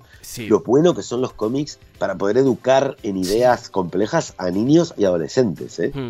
Los libros también, pero los cómics te llegan de una manera... Sí, es verdad, yo siempre tuve problemas con el tema de que como yo me crié viendo dibujos animados, yo antes de leer cómics veía dibujos animados, porque soy de los que ya se crió de chiquito con televisión, no como las generaciones anteriores. Yo ya de pequeño veía televisión, ¿no? Con lo cual, a mí siempre lo que me ha gustado son los dibujos animados. Ahora mismo veo Rick and Morty, me refiero que más o menos no es que me mantenga al día porque cada vez hay más, pero sí que lo que me llama la atención, pues lo veo de series animadas y tal, porque sigue pareciendo una pasada.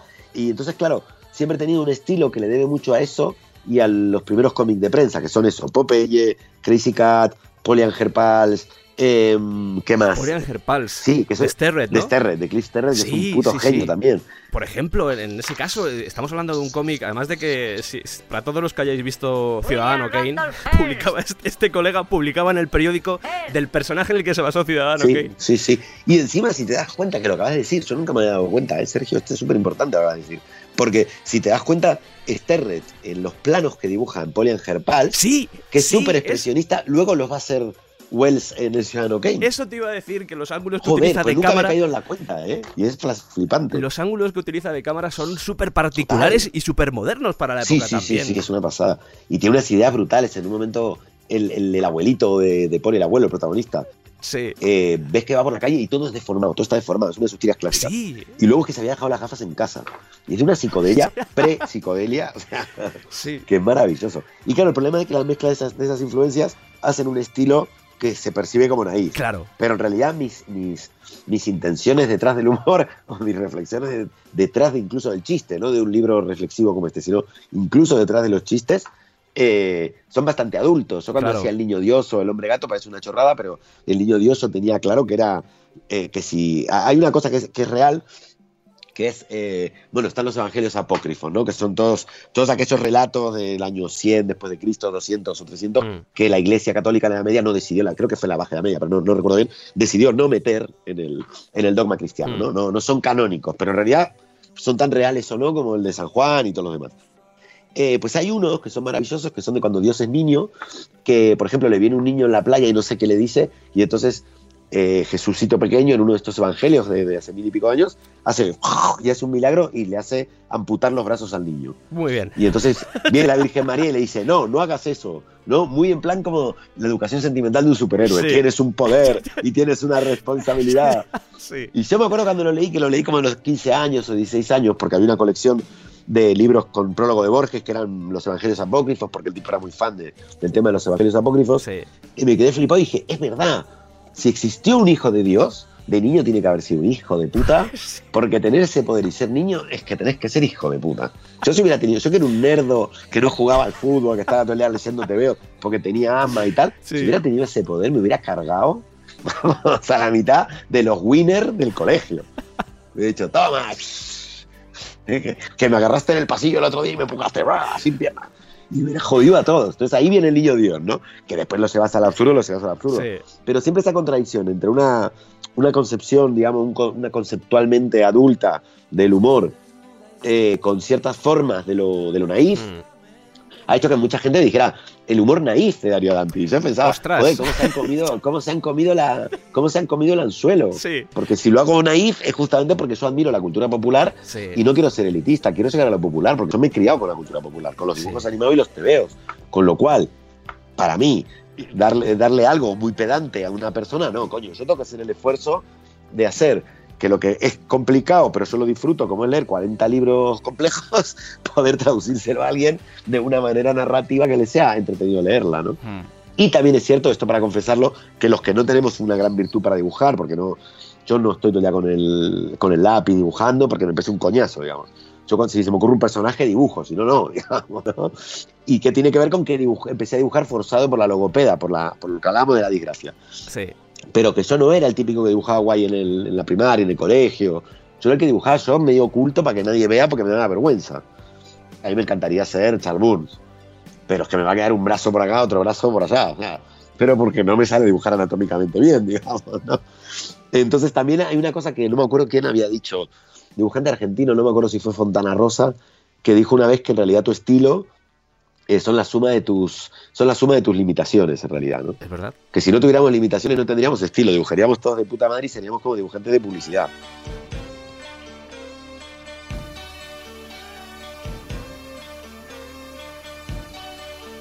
Y también mucha serie B, Darío. Oh, sí, eso también. Mucha serie B también, ¿eh? Que eso, sí, que no estamos comentándolo, pero... Mucho guiño, ¿eh? Mucho guiño. Sí, es que yo creo que esta separación que se había hecho como de la cultura popular y los de la cultura académica, yo nunca lo entendí, porque a mí me parece tan interesante. Yo qué sé, eso, Aristófanes, es cultura académica ahora, porque era cultura popular hace 2500 años. Entonces, claro, lo académico y lo popular, me parece que todo lo académico es bueno, ni todo lo popular es bueno, pero ni todo lo popular es malo, ni todo lo académico es malo. Entonces yo realmente disfruto de lo que he disfrutado toda la vida, y disfruto de las películas de zombies, me encantan las películas de zombies, y después también disfruto de romperme la cabeza intentando entender un libro de Spinoza. De hecho, mira, una de mis películas preferidas todavía hoy en día es Yo caminé con un zombie, sí, de Turner, es verdad. Que es un peliculón, vamos, sí. Bueno, La mujer pantera también es un peliculón, sí. De él, de Catwoman en realidad, ¿no? Sí. Pero Yo caminé con un zombie es mortal, porque yo cuando era niño la vi y me pareció lo más realista que había visto, porque en realidad es verdad que el tema zombie viene de Haití, de los ritos haitianos y tal, ¿no? Sí, es verdad. Y entonces fue como ¡guau! La primera película de zombie que vi y que yo era adolescente y ahí fue que me enganché con los zombies porque yo era muy joven, es El regreso de la noche de los muertos vivos, se llama, la que es de Dan O'Bannon. De los muertos vivientes, sí. Sí, es una ya con, que salió casi de ya en plenos 80. Sí. Y que es con música de The Cramps, de grupos punk, de Ramones. Sí. Y que ya los punkis van a follar al cementerio, ¿no? Entonces salen los zombies, los arrancan la cabeza. Y entonces ya eso para mí fue como, vamos. Ahí empecé a abrir un camino de ida que no paró, ¿no? Con todo el mundo zombie. Desde Argento, Lucio Fulci, que soy súper fan. Ostras, Argento, madre mía. Sí, sí, todo, bueno, todo el Argento no ha hecho zombies, pero el Yalo, italiano de terror me flipa. El Yalo me parece lo más también. Yo quiero ser como los malos del Yalo, ir con gabardinas y guantes de cuero y cosas así. Y matar de las formas más horribles posibles. Porque... Sí, con cuerdas de violín atadas. ¡Ostras! Es...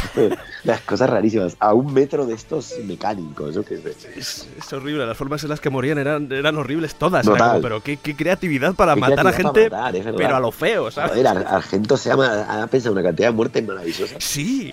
Que mirá, yo siempre pongo el ejemplo del humor con el ejemplo del terror. Sí. Que hablábamos antes del tema de las víctimas, ¿no? Sí.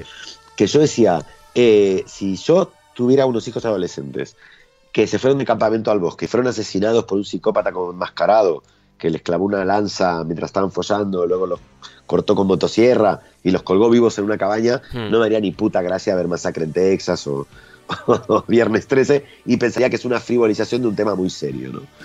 No se nos ocurre decir algo así con el terror, porque todos sabemos que es una ficción, pero sí se nos ocurre con un chiste negro, ¿no?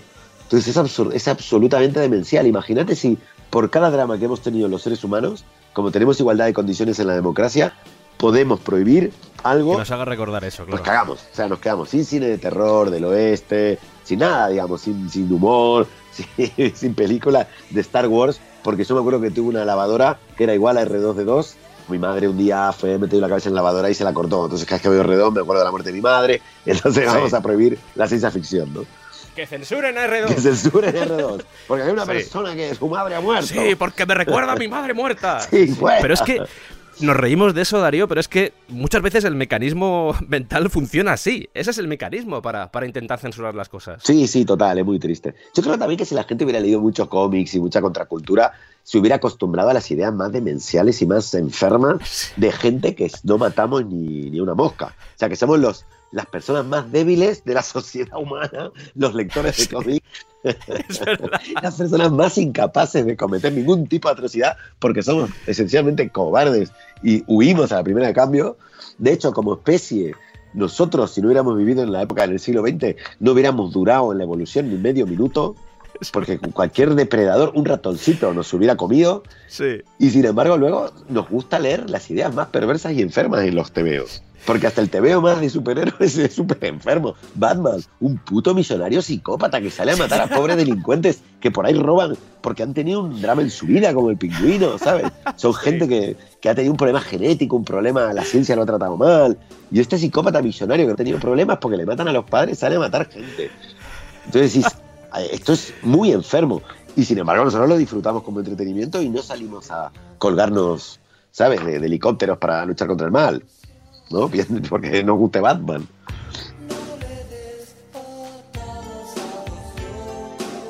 Vivimos ahora mismo en un estado de sobreprotección que yo creo que sobre todo viene por parte de la izquierda, porque a la derecha pues, da un poco igual ese tema, pero la izquierda nos está sobreprotegiendo y cuando hay ciertos mensajes que pueden ser, pues como por ejemplo, estábamos hablando antes del cómic de Hitler, se piensa que lees ese cómic de Hitler y ya eres nazi.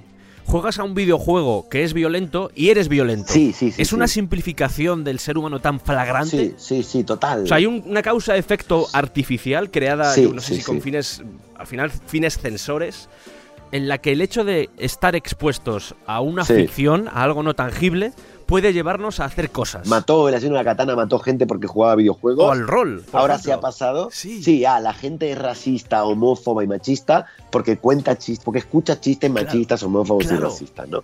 Y yo no sé si la gente cuenta chistes homófobos y racistas porque han sido criados en sociedades homófobas, racistas, etcétera, ¿no? Entonces sí, no, es un delirio. Y la izquierda ha caído en un par de cosas muy patéticas. Que son, bueno, yo lo digo cínicamente en unas páginas que al final no salieron en el cómic.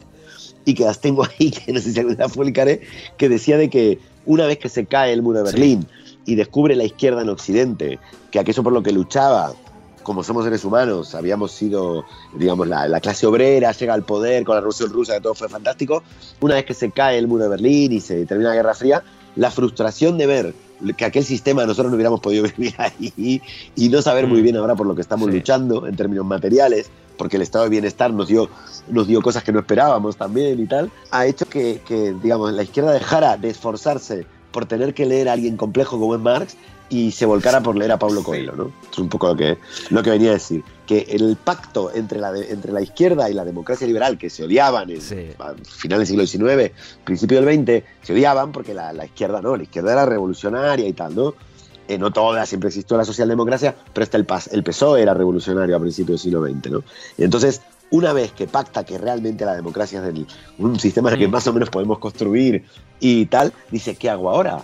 Pues ya pasó el de la Marx, coño, que el Capital son muchos libros. Pues empiezo a leer autoayuda y vamos con esa. Entonces ese fue el pacto, abrazar a Paulo Coelho, ¿no?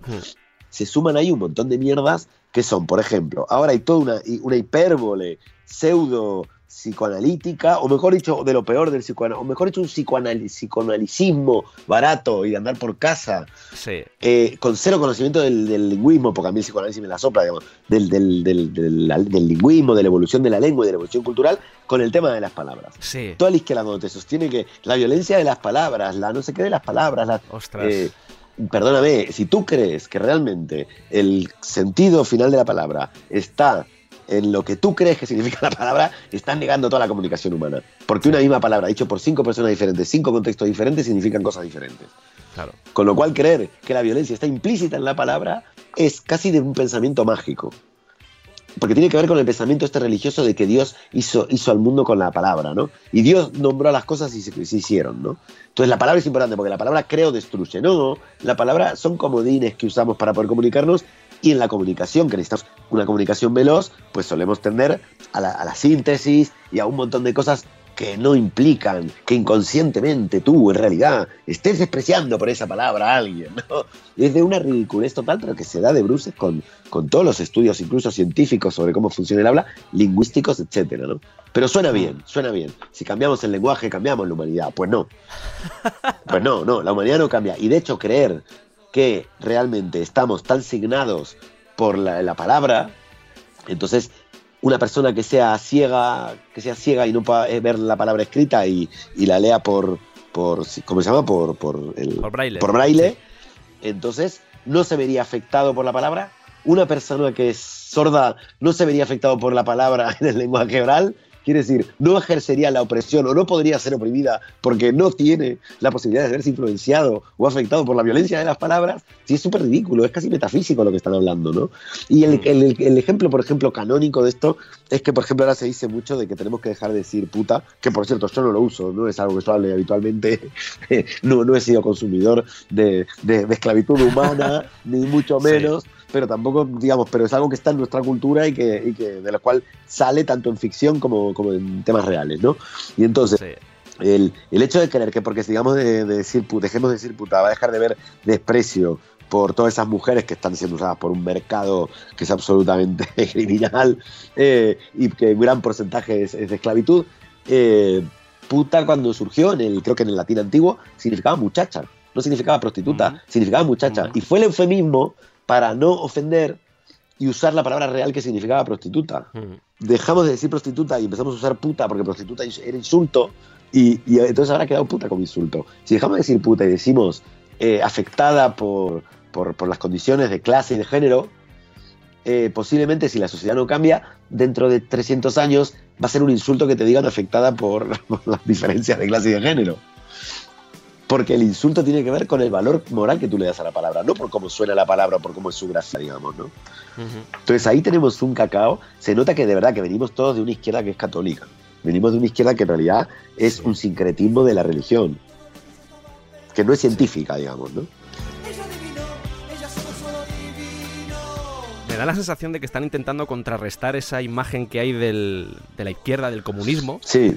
Y están intentando ahora entrar como un poco, vamos a proteger a todo el mundo y vamos a estar con las minorías, vamos a protegeros a todos, venid aquí, quedaos bajo nuestros brazos. Pero por eso, porque por el miedo que puede tener la gente hacia el antiguo comunismo, yo creo que están yendo hacia el otro lado y están volviendo a caer otra vez en el control de los medios, que al final es lo total, que... Y algo peor, que flaco favor hace la clase media progre intentando defender a las minorías de la palabra, o de cuando las minorías son minorías por condiciones materiales, no por condiciones lingüísticas, digamos, ¿no? Pero digo, franco favor le hacen, porque en el fondo desactivan lo que cualquier minoría tratada injustamente tiene de peligrosa, que es el estallido de cuando ya no da más soportar esas condiciones de humillación que vive. Pero si la estamos protegiendo todo el rato, es decir, las diferencias sociales y de clase nos agradecen a la clase media izquierda un montón que estemos tan a favor de proteger desde la palabra a las minorías maltratadas, porque así no se dan cuenta que son maltratadas. Es una cosa demencial, ¿eh? Te juro que es para hacérselo mirar. Pero lo dicho, el Homo sapiens, yo creo que el Homo sapiens fue la única especie que se nombró a sí mismo Homo sapiens. Y yo creo que ahí nos pasamos de optimistas. Ahí se nos fue la pinza. Sí. Nos venimos demasiado arriba, sí. Nos venimos demasiado arriba. Sí. Tiene sentido. Así que cuidado con eso. Sí, además que el problema de todo esto, lo hemos mencionado antes, que es el tema de las prohibiciones al final, porque es donde acaban este tipo de historias, porque derecho a ofenderte sí, derecho a prohibir no, y el problema es que muchos de estos discursos que son homófobos o que van en contra de las minorías, como pueden ser los negros o cualquier otra minoría, al final lo que está sucediendo es que tienden a prohibirse, pero lo que hay que hacer es contrarrestar. Te pongo el ejemplo de lo que va a pasar el domingo. El domingo va a haber gente de todos los tipos, y hay gente que seguramente hay que no nos guste. Sí. En vez de señalar a toda la gente que va a ir ahí negativamente y decir que son unos borregos, igual lo que hay que hacer es un poco de autocrítica, que yo creo que es algo muy interesante que hacéis en vuestro último espectáculo, la crítica a la izquierda, y decir, oye, allí van a ir muchos trabajadores, ¿por qué tienen este tipo de ideología? Algo estamos haciendo mal. Sí. Tenemos que empezar a seducir a toda esa gente de alguna forma con argumentos. Claro, ese es el problema. Sí, totalmente, yo estoy de acuerdo. No, o sea, no estoy de acuerdo no contigo, digo, en general hay que diferenciar lo que tú estás diciendo, que yo estoy de acuerdo, con otro discurso. Hay dos discursos. Uno es la culpa del avance de la derecha y de la ultraderecha. La tiene, por ejemplo, la izquierda feminista, los movimientos LGTBI. Eso es como decir que Rosa Luxemburgo tiene la culpa de que luego haya venido Hitler. La reacción se llama reacción porque reacciona ante la modernidad. Pero si no expresáramos nuestra modernidad conceptual, me refiero filosófica, por miedo a una reacción de la reacción, no avanzaríamos nunca. Con lo cual, obviamente, por así decirlo, los sectores más conservadores, que obviamente tienen miedo a los cambios de la modernidad, apoyados por el poder fáctico que se beneficia de eso, reaccionan obviamente ante un montón de fenómenos de modernidad que creen que es el fin del mundo, ¿no? Como pasó en su momento con el divorcio, y luego no fue el fin del mundo, fue el aborto. Entonces, o los relatores, por ejemplo. Sí, o los relatores, totalmente. Sí. Y justo decir que la culpa sea de esto, de aquello, ¿no? O de la izquierda, de las feministas, o de tal. Pero lo que sí es importante para nosotros como izquierda es justamente pensar cuál puede haber sido nuestro error para que pasara eso. Porque si no, pareciera que no tenés capacidad de ganar. Si no puedes pensar en qué te has equivocado en tu estrategia de comunicación, es que tienes un problema. Porque entonces no hagas política o no te metas en política. Yo creo que solo para seducir a campos populares de verdad de la población, porque no nos olvidemos que mucha de esa gente que se está volcando a la ultraderecha es hija de la clase obrera. Sí, sí, sí, ese es el tema. Claro, entonces pensar por qué le seduce más un idiota que le dice obviedades como que hay 1 millón de negros que te roban la seguridad social, y por ahí no digo que no van a ser las únicas condiciones, tienen que haber muchas condiciones, muchísimas condiciones para que esa persona sea de ultraderecha, pero si nosotros no entendemos que puede haber una partícula de nuestra responsabilidad por llamarla a los mediadores o relatores, por ejemplo, o por ir persiguiendo a la gente con las palabras, pues entonces, claro, pareciera que no, dependemos de algo climático. Hoy son de derecha, mañana de izquierda, mañana me votan, y no tenemos capacidad de replantearnos estrategias para seducirlos. Y yo creo que tenemos que plantearnos estrategias para seducirlos, sobre todo porque esa seducción tiene que ser una educación en cosas concretas, que son valores humanistas, digamos, ¿no? Y la izquierda, que debe gobernar para los sectores más pobres, hay un sector importante de los sectores pobres, que se están pasando ideologías que relevaban en su contra de sus intereses, pues por ahí es que no nos estamos comunicando muy bien. Algo estamos haciendo mal. Algo estamos haciendo mal. Claro, claro, claro. Porque si no, déjalo. Si es porque la gente es idiota, pues déjalo. Porque uno no hace política porque cree que el mundo es idiota. Yo sí que creo que el mundo es idiota, por eso no hago política. Pero yo creo que el mundo es idiota, que el ser humano es imbécil, y yo el primero. O sea, yo lo que espero realmente es que nos extingamos con el índice que no va a poder ser, con la menos indignidad posible. Pero sé que vamos a hacer de una manera más patética. Digamos, de hecho, la gente habla del cambio climático, que es real. Gran parte del cambio climático y de los problemas del cambio climático obviamente tienen que ver con la industrialización. Pero uno de los problemas que se habla poco es que se nos ha ido de las manos el tema de la ganadería. Sí, es verdad, sí. Tenemos una cantidad de cabezas de ganado para que comamos todas hamburguesitas, que claro, nos tenemos que plantear si podemos comer hamburguesa todos los días, porque la cantidad de vacas que tenemos, las vacas se tiran pedos de metano puro. Lo que nos tenemos que plantear realmente, si no es un poco ridículo, si el día de mañana vienen extraterrestres y la sociedad se extinguió, que se enteren que fue por los pedos de las vacas. No sé si es muy digno después de la cultura helénica, los romanos, ¿no? Einstein, ¿cómo terminaron? Murieron porque querían comer todos hamburguesas y terminaron todos gaseados por los pedos de las vacas. No es un buen final para la humanidad, ¿no? Entonces, como yo no creo mucho en la humanidad, pues hoy, por ejemplo, me comí una hamburguesa, ¿no? Porque digo, vamos a colaborar con la extinción de nuestra especie... comiéndome una hamburguesa. ¿Tú crees que el estado del bienestar nos volvió un poco gilipollas? Yo creo que sí, pero que fue lo más importante que pasó en la historia de la humanidad. Y ojalá lo recuperemos.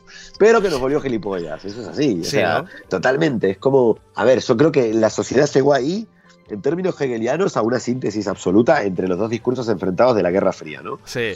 Porque era el individualismo capitalista de arréglate tú como puedas, que tiene cosas horribles, pero tiene cosas muy buenas, como por ejemplo que yo... pueda hacer Mongolia, ¿no? Sí.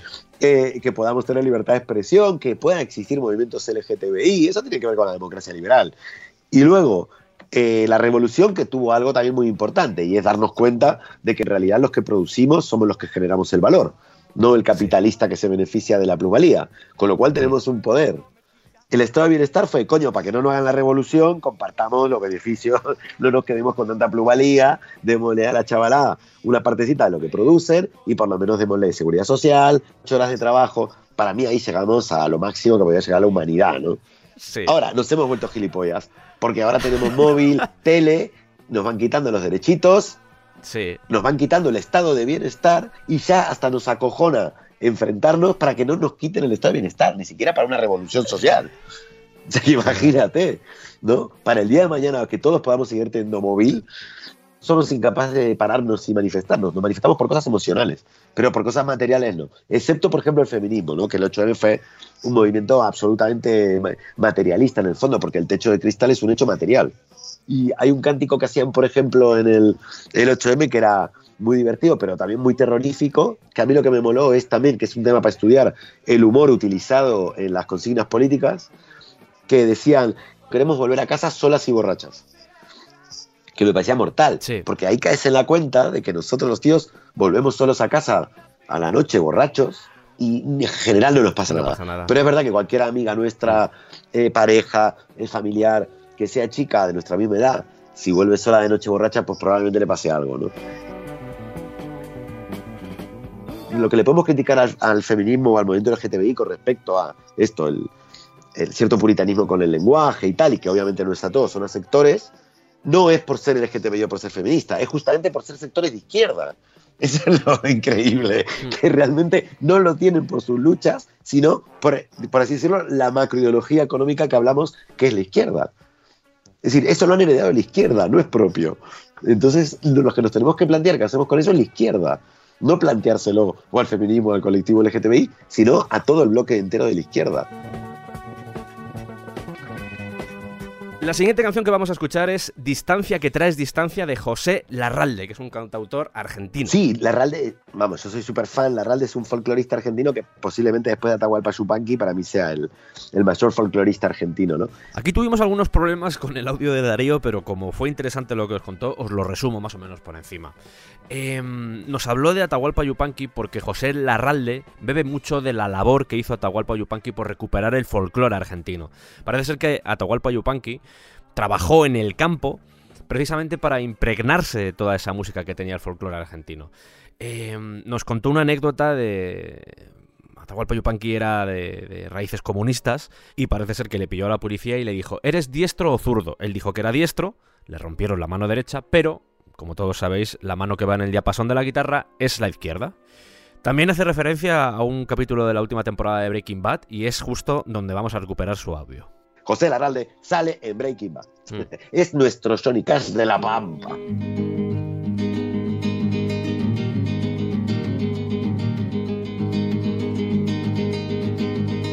Distancia que trae distancia, se encerró de mi lucero.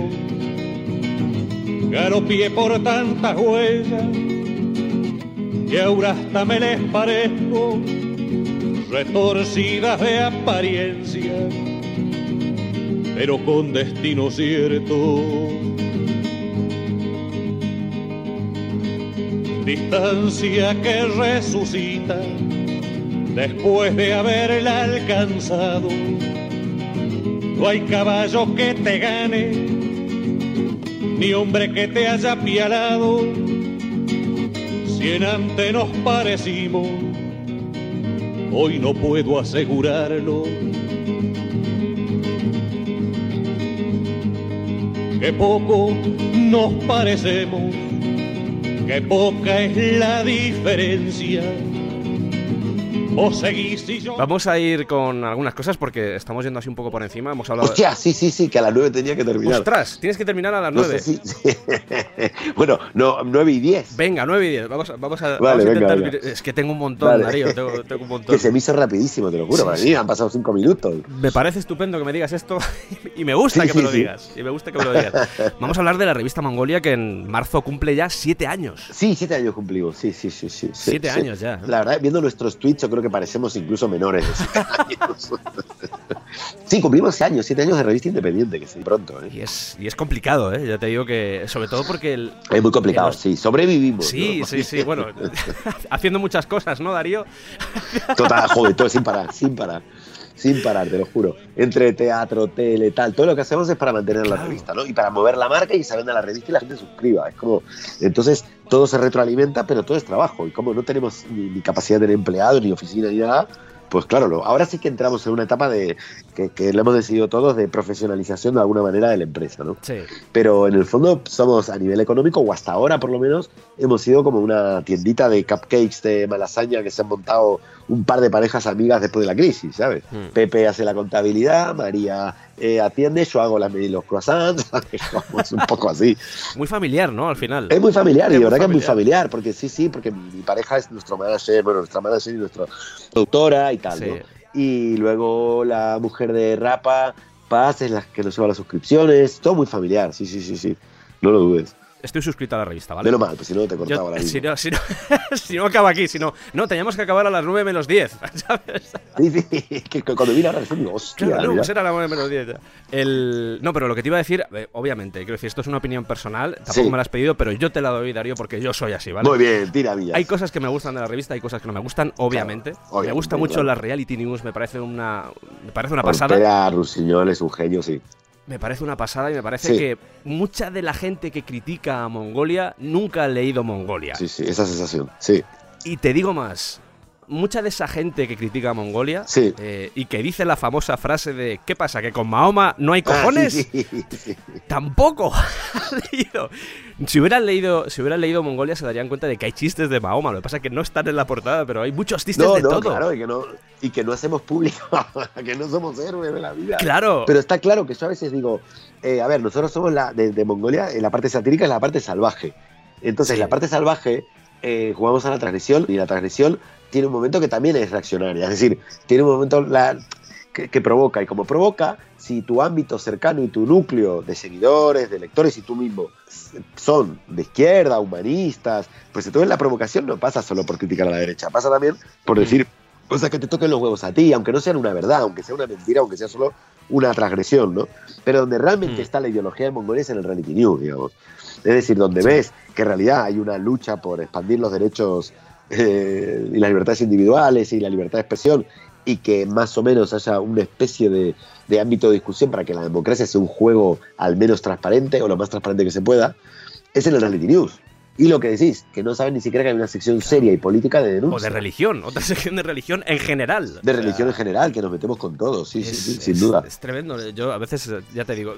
Personalmente, lo que me llevó a suscribirme a la revista, porque al igual que está Charlie Hebdo, que con Charlie Hebdo pasó algo similar también, que todo el mundo salió a la calle, sobre todo los políticos, a mí se me revolvía el estómago con aquella manifestación en Francia, con todos aquellos políticos en primera fila, que muchos de ellos, yo creo que si tuvieran posibilidad, habrían censurado y habrían destruido Charlie Hebdo. Ah, seguro. Me gusta y creo que, al menos en lo que pueda participar, vuestra existencia, partiendo de la base de que no dejáis de ser una revista, hay que colocar las cosas en su lugar, es una revista satírica, Rusia, eso es así, no estáis pretendiendo cambiar el mundo tampoco, a pesar de que el papel siempre tiene un componente de revolución, en este caso no estáis, no estáis pretendiendo cambiar el mundo.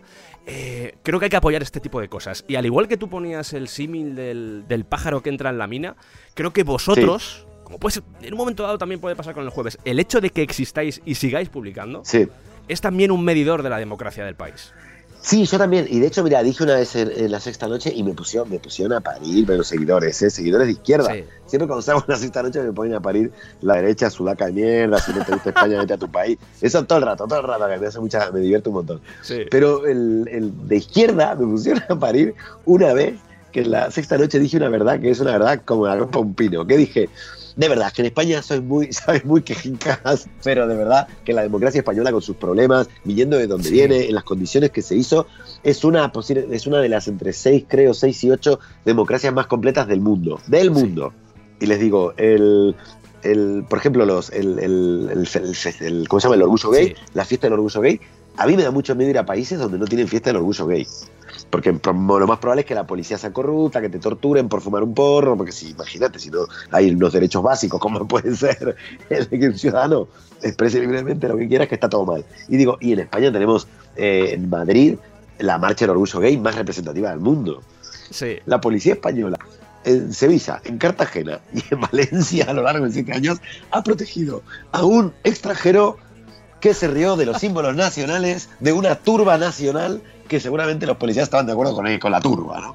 Y entonces digo, coño, si eso no es democracia, viva la democracia española, ¿no? Entonces digo, claro que tenemos problemas, y claro que las democracias son para perfeccionar, y claro que tenemos un problema con los temas también territoriales, de autonomía, de federalismo, con el tema de qué se considera nación, pueblo, etcétera, etcétera, pero un sudaca puede hacer chistes sobre la corona y no va por eso. Yo sé que, bueno, se ha publicado, teníamos La Codorniz, teníamos Hermano Lobo, quiero decir, tenemos cierta experiencia en lo que es la sátira, pero ¿tú crees que a día de hoy la gente comprende o entiende lo que es la sátira y entiende que no pretende hacer reír sino remover cosas? ¿Tú crees? Sí, tal cual. No, yo creo que no, y de hecho me gustaría en el próximo libro, hace mucho que estoy escribiendo un libro que va sobre eso, solo que todavía no sé muy bien para dónde tirar, es decir, pero que un poco va sobre eso, que va sobre que el origen primitivo de la sátira tiene que ver con los rituales mágicos de maldecir al otro. Toma ya. Y tiene que ver con lo religioso, digamos, el primer satírico del mundo occidental, no el primero del que tenemos noticia, que es Arquíloco de Paros. No le llamaban satírico porque la palabra satírica viene de los latinos, pero todos los latinos aceptaron que venían influenciados por Arquíloco, y Arquíloco influenció a Aristófanes, y Aristófanes después a los latinos. O sea que estaban todos muy unidos ahí, se roban. Estaba tan cerca todo en el Mediterráneo que se follaban, se mataban y se robaban todo entre todos, ¿no? Pero que en realidad la sátira empieza como una especie de venganza personal. Por ejemplo, en Arquíloco el tipo era hijo de esclavos y de una esclava y de un noble, y entonces, claro, como no era puro, digamos, fue maldecido por la sociedad, no tenía los mismos derechos que los demás, se hizo soldado mercenario y en medio de una batalla se dio cuenta que era ridículo dar la vida por una causa.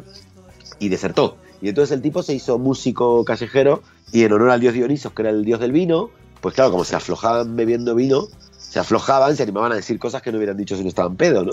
Y entonces crean un poco la sátira Arquíloco, que es vengarse de todos los que lo han puteado con canciones chistosas, que la gente se reunía alrededor de él, escucharon y se reía, ¿no? Y en el fondo el pueblo se estaba riendo de cosas que le pasaban, ¿no?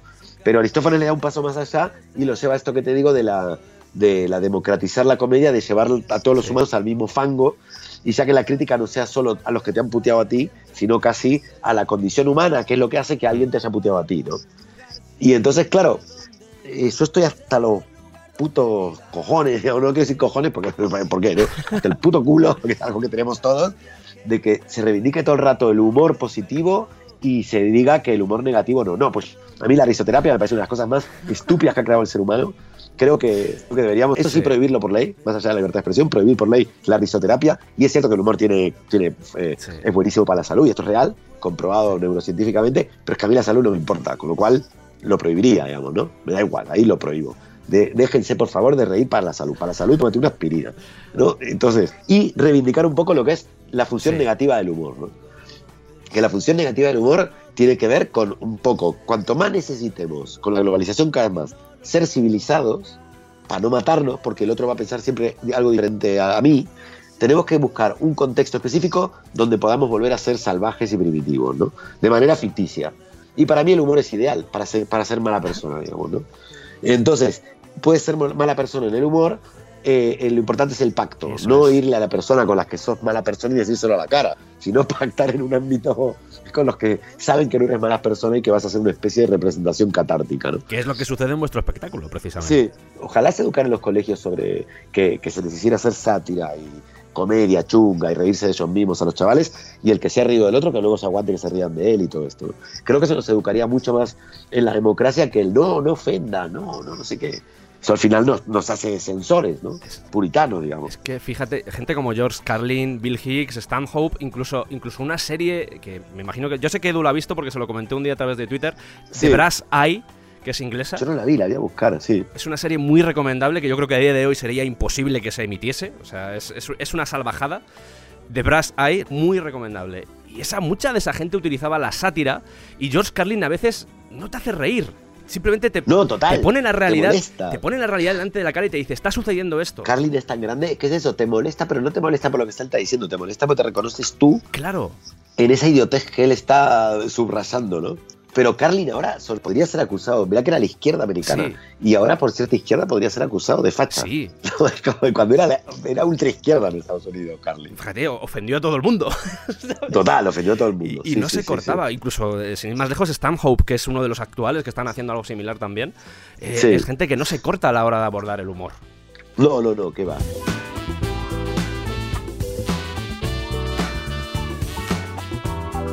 Salía la noticia, que en The Guardian lo contaban con mucho humor, pero en el New York Times, etcétera, de que los alumnos de no me acuerdo qué universidad prestigiosa, de instituto creo que era, o college, no me acuerdo, habían firmado para que no se dé a leer Tom Sawyer porque puede ofender, verdad, sí, a la población afroamericana porque dicen nigger. Ay. Y decís, pero si Marto eres la persona más humanista, democrática y que más hizo en la literatura por la igualdad de derechos con los que eran esclavos. Y dice nigger porque transcurre en el Mississippi en el siglo XIX y la gente hablaba así. ¿No? Entonces, sí. Que no entiendan eso. Y eso lo viven en Estados Unidos todo el rato. Y es peligroso, sí. Porque no podés no dar a leer Mark Twain porque dice nigger en un libro, digamos, ¿no? Lo que tenés que entender es que en el siglo XIX se decía nigger, que vamos a llegar a un punto en que vamos a prohibir Moby Dick porque matan ballenas, ¿no? Sí. Entonces decís, hola, cucú, no estamos todos locos. ¿Qué es esto? Es que, no sé si compartes esta idea conmigo, pero creo que como sociedad, nos estamos empezando a construir a través de la ofensa. Y eso es muy peligroso, porque al menos lo que se ve en las redes sociales, o lo que yo veo en las redes sociales, estoy viendo como dos tipologías. Gente que en primer lugar se autoproclaman como adalides de la ética y la moral, eso para empezar. Sí. Y el hecho de defender a esas minorías, incluso aunque las minorías digan, no, pues estamos bien, no hace falta que nos defiendan, incluso pasando por encima de eso, construyen su jerarquía dentro de esos grupos sociales, como protectores o incluso como parte de las minorías. Pero es que la segunda tipología sería la gente que está integrada en esa minoría, que para demostrar su pertenencia a ese grupo tiene que ofenderse. Es decir, el nivel de ofensa determina tu grado de pertenencia. ¿Se meten con los andaluces? Pues yo me voy a ofender mucho para demostrar que soy muy andaluz. Sin duda, es asqueroso, sí. Primero que es asqueroso y es patético también porque es como, pero tú que vas a salvar a quién, ¿no? Pero además, algo que hay que recordar siempre, y es que el nazismo logró prender en una sociedad bastante racional, como ha sido siempre la alemana, por más que es una generalización, obviamente, el nazismo logró prender porque la sociedad alemana, en su generalidad, se sentía ofendida por todas las humillaciones que había sufrido tras la derrota de la Primera Guerra Mundial. Sin la ofensa no se entiende Hitler, digamos, ¿no? Entonces, cuidado, porque el sentimiento de ofensa lleva a una cuestión emocional, y para mí los peores dictadores del mundo no han sido los racionales, han sido los pasionales. Y aparte nos han vendido como que lo emocional es bueno. La inteligencia emocional, la importancia de las emociones, deja salir tus emociones. No las dejes salir, me las sopla tus putas emociones. Lo que tenemos que discutir es ideas que nos convengan a todos para cooperar, no para que me digas tus putas emociones. De verdad, yo cuando veo que en las manifestaciones de izquierda va gente que regala abrazos, es que entiendo que gane Vox. La humanidad va a acabar por regalar abrazos y por los pedos de las vacas, ¿sabes, Darío? por regalar abrazos. Total, por los pedos de las vacas, por regalar abrazos. De verdad, hay que ser un poco trotskistas y empezar a buscar enemigo interno y hacer una limpia. Sí, fuera mimos, fuera abrazos, fuera Pablo Coelho y New Age. Y empezar de nuevo, empezar de nuevo la izquierda. Eugenesia pasional. Basta de sentimentalismo, basta andar llorando por los rincones. Que somos adultos, joder. Es increíble, de verdad.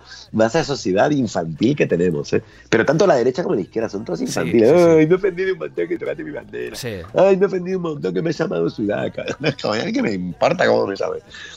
A mí que me importa. Devuélveme el dinero y ya está. Digo, que me llámame Rabo Lechón si quieres, ¿no? Cuando al final lo que sucede es que esa ofensa lo que hace es poner el foco en algo que realmente no tiene importancia. Es decir, sí, sí, total. Una persona de Twitter que hace un comentario que igual tiene 16 seguidores y que tiene cierto pacto con esos seguidores, con esos 16 seguidores, su tweet se descontextualiza totalmente, pasa a otro tipo de público que no le consume, la gente empieza a retuitearlo y a meterse con esa persona, dándole un valor a esa opinión que en realidad no tiene, que es Twitter, que no es la vida real. Total, yo aluciné, por ejemplo, publicidad, campo frío, ¿no? Un nivel de indignación entre amigos míos y amigas y todo, ¿no? Que yo me partía el culo de risa porque pensaba, digo, ¿pero qué esperaban? Si es una publicidad.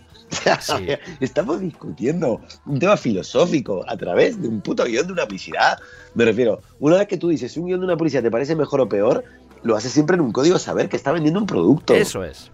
Que su producto en sí no es que reflexiones sobre el humor, es que está vendiendo un producto y que te indignes. Salchichas. Claro, que te indignes, porque usa ese tema para vender salchichas. Pero era alucinante cómo generó un debate casi filosófico una publicidad. Que de verdad, es que estamos gilipollas. Es que hay una confusión con el objetivo de los mensajes brutal, la verdad. Total.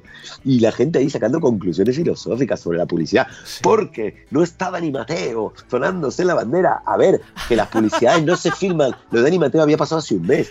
No se filman las publicidades en 10 días. Supongo que la tendrían filmada mucho antes. Y me dicen, bueno, pero seguro no se hubieran animado. O sea, pero yo soy materialista, no puedo discutir sobre supuestos. ¿No? Es decir, yo el único supuesto que sé es que es una puta publicidad de embutido.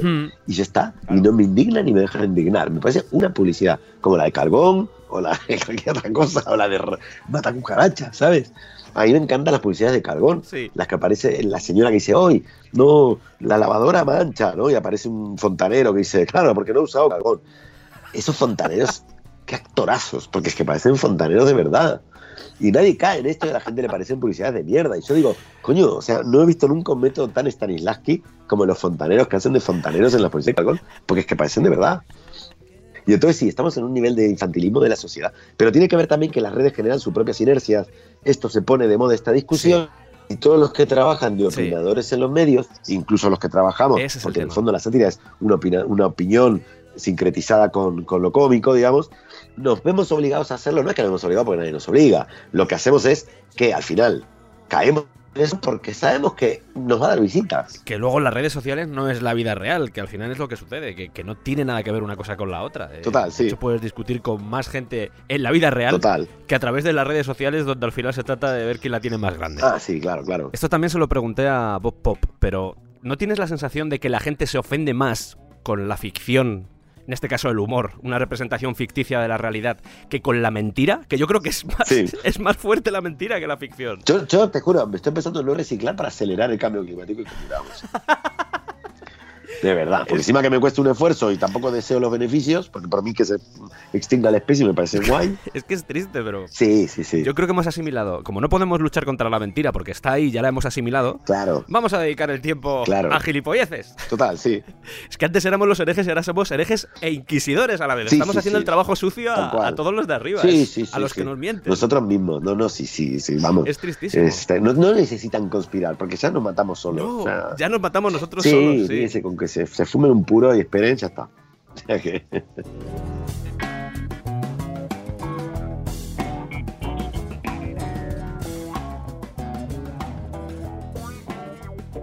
Recomendar, por supuesto, la última obra de Edu y de Darío. A mí me encantó. Vi el estreno, estuve en el estreno además para... ¡Qué grande! Bueno, tenéis que volver a verlo, porque siempre el estreno... Claro, y además me imagino que vais incluyendo nuevas cosas, porque en aquella época estaba lo de Pedro Sánchez, que acababa de llegar más o menos, estaba ahí, estaba caliente, ahora me imagino que era entrando otras cosas. Sí, lo vamos cambiando, casi cada show le cambiamos una cosita, y entonces, pasado el tiempo, ha cambiado por el 40, ¿no? Todavía no, pero Pero son 15, 20 tenemos cambiados. Es un espectáculo vivo, que son los espectáculos chulos. Sí, sí, tal cual. Y vamos a ir a por la última canción que elegiste, que es Debaser, de los Pixies, de 1989. Sí, qué bueno. ¿Por qué la elegiste en este caso? Bueno, porque realmente, digamos, tanto Atahualpa como José Larralde como Bassey-Smith, en el fondo son descubrimientos de adulto. Sí. Cuando yo tengo 16, 17, 18 años, en realidad lo que me pasa es que paso en la primera adolescencia de heavy, metálica y tal, a los 15 años al hardcore y al punk, más a Ramones, a Kennedys, y de pronto ya me paso a lo que fue el pre-indie, que en el fondo fue el alternativo, que era de Smith, Buzzcocks, cosas como Nick Cave, el primer Nick Cave y tal. Sí. Y de pronto surge grupos como Pixies mezclando Velvet Underground, Ramones, la música surf, y Johnny Cash, ¿no? Sí. Y yo creo que los Pixies, posiblemente después de los Beatles, para mí sean de los grupos música popular.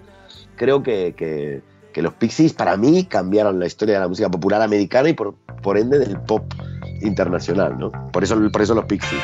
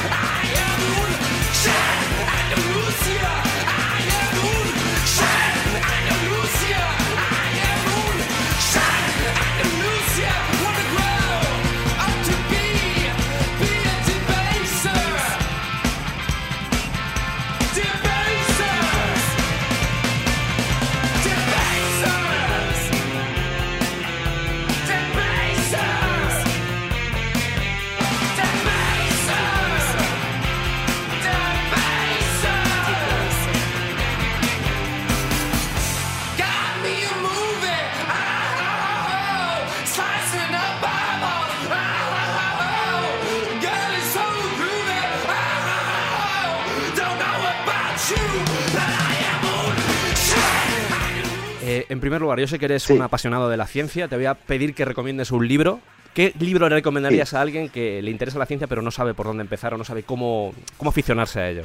Bueno, yo primero recomendaría un libro que no es de ciencia, pero es para mí uno de los mejores científicos. ¿Está usted loco, Mr. Feynman? De Richard Feynman. Sí. Es un personaje maravilloso que te da mucha vitalidad y te hace querer amar la ciencia y entender la ciencia, ¿no? O sea, es un gran paso para luego volcarte a los libros de divulgación científica. Y después, por ejemplo, un libro muy bueno es el que ya tiene unos años, pero que es de un autor que hace poco han publicado otros de él, que es de Jared Diamond, El tercer chimpancé, que es de evolución. Guay. Nos hemos dejado muchas cosas por el camino porque la verdad es que yo podría estar hablando contigo horas. Yo también contigo, Sergio, ¿eh? Fíjate, no quería hablar en esta entrevista de los límites del humor porque creo que hay que empezar ya a mirar hacia otras direcciones. Sí. Hemos quemado ya un poco de los límites del humor, hay que empezar a hablar ya de los límites de la censura, de la democracia, pero los límites del humor yo creo que es una discusión que, vale, ya ha quedado claro, vamos a pasar a otra cosa. Y me ha gustado mucho hablar contigo, de verdad, me lo he pasado muy bien. Ha costado... A mí también contigo, Sergio, un gustazo. Hay que decir que ha costado mucho. Haremos segunda parte y como última petición, por favor, cuéntame el chiste del perro mis tetas para acabar, Darío. Sí. Creo que es una buena forma de acabar esta conversación. Sí. El perro del chiste de mis tetas es que va una señora que tenía un perro que le había puesto el nombre de mis tetas, es que el perro se le pierde. Entonces viene un señor que depende de cada país, cambia el oficio de este señor, a veces es un policía, a veces es un vecino. Y ella le dice, ¿ha visto a mis tetas? Y él le dice, no, pero me gustaría verlas. Maravilloso. El chiste reside en el parecido del nombre del perro con la anatomía de su dueña. Un descubrimiento, un hallazgo prehistórico en la evolución del humor, que ha quedado viejo, pero que son como las cuevas de Altamira de los chistes. ¿Crees que el humor nos hace más inteligentes? Ah, buena pregunta, ¿eh? Yo creo que no sé si nos hace inteligentes, pero sí nos hace más tolerantes. Me vale como... Joder, esta me la voy a apuntar para repetir. Muchas gracias, Darío. A ti, Sergio. Y muchas siento gracias, que se haya extendido más de lo que... ¿Qué va? No, estoy encantado. Cuando vi la hora flipé. Eso es bueno. Me voy al supermercado corriendo. Gracias, tío. Muchas gracias. A ti, Sergio, un abrazo. Y para cuando quieras, lo que sea. Ya tienes mi número. Ok, gracias. Hasta luego, Darío. Hasta luego.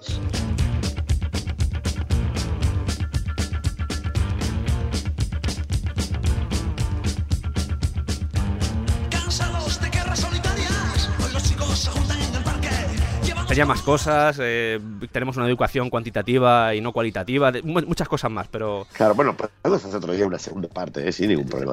Tú apúntatelo, que lo podemos en algún momento coordinamos y hacemos la segunda parte. La segunda temporada, sí. ¿Estás seguro de lo que estás diciendo, Darío? Hombre, te juro que sí, lo lograremos, ya verás, Sergio, lo lograremos.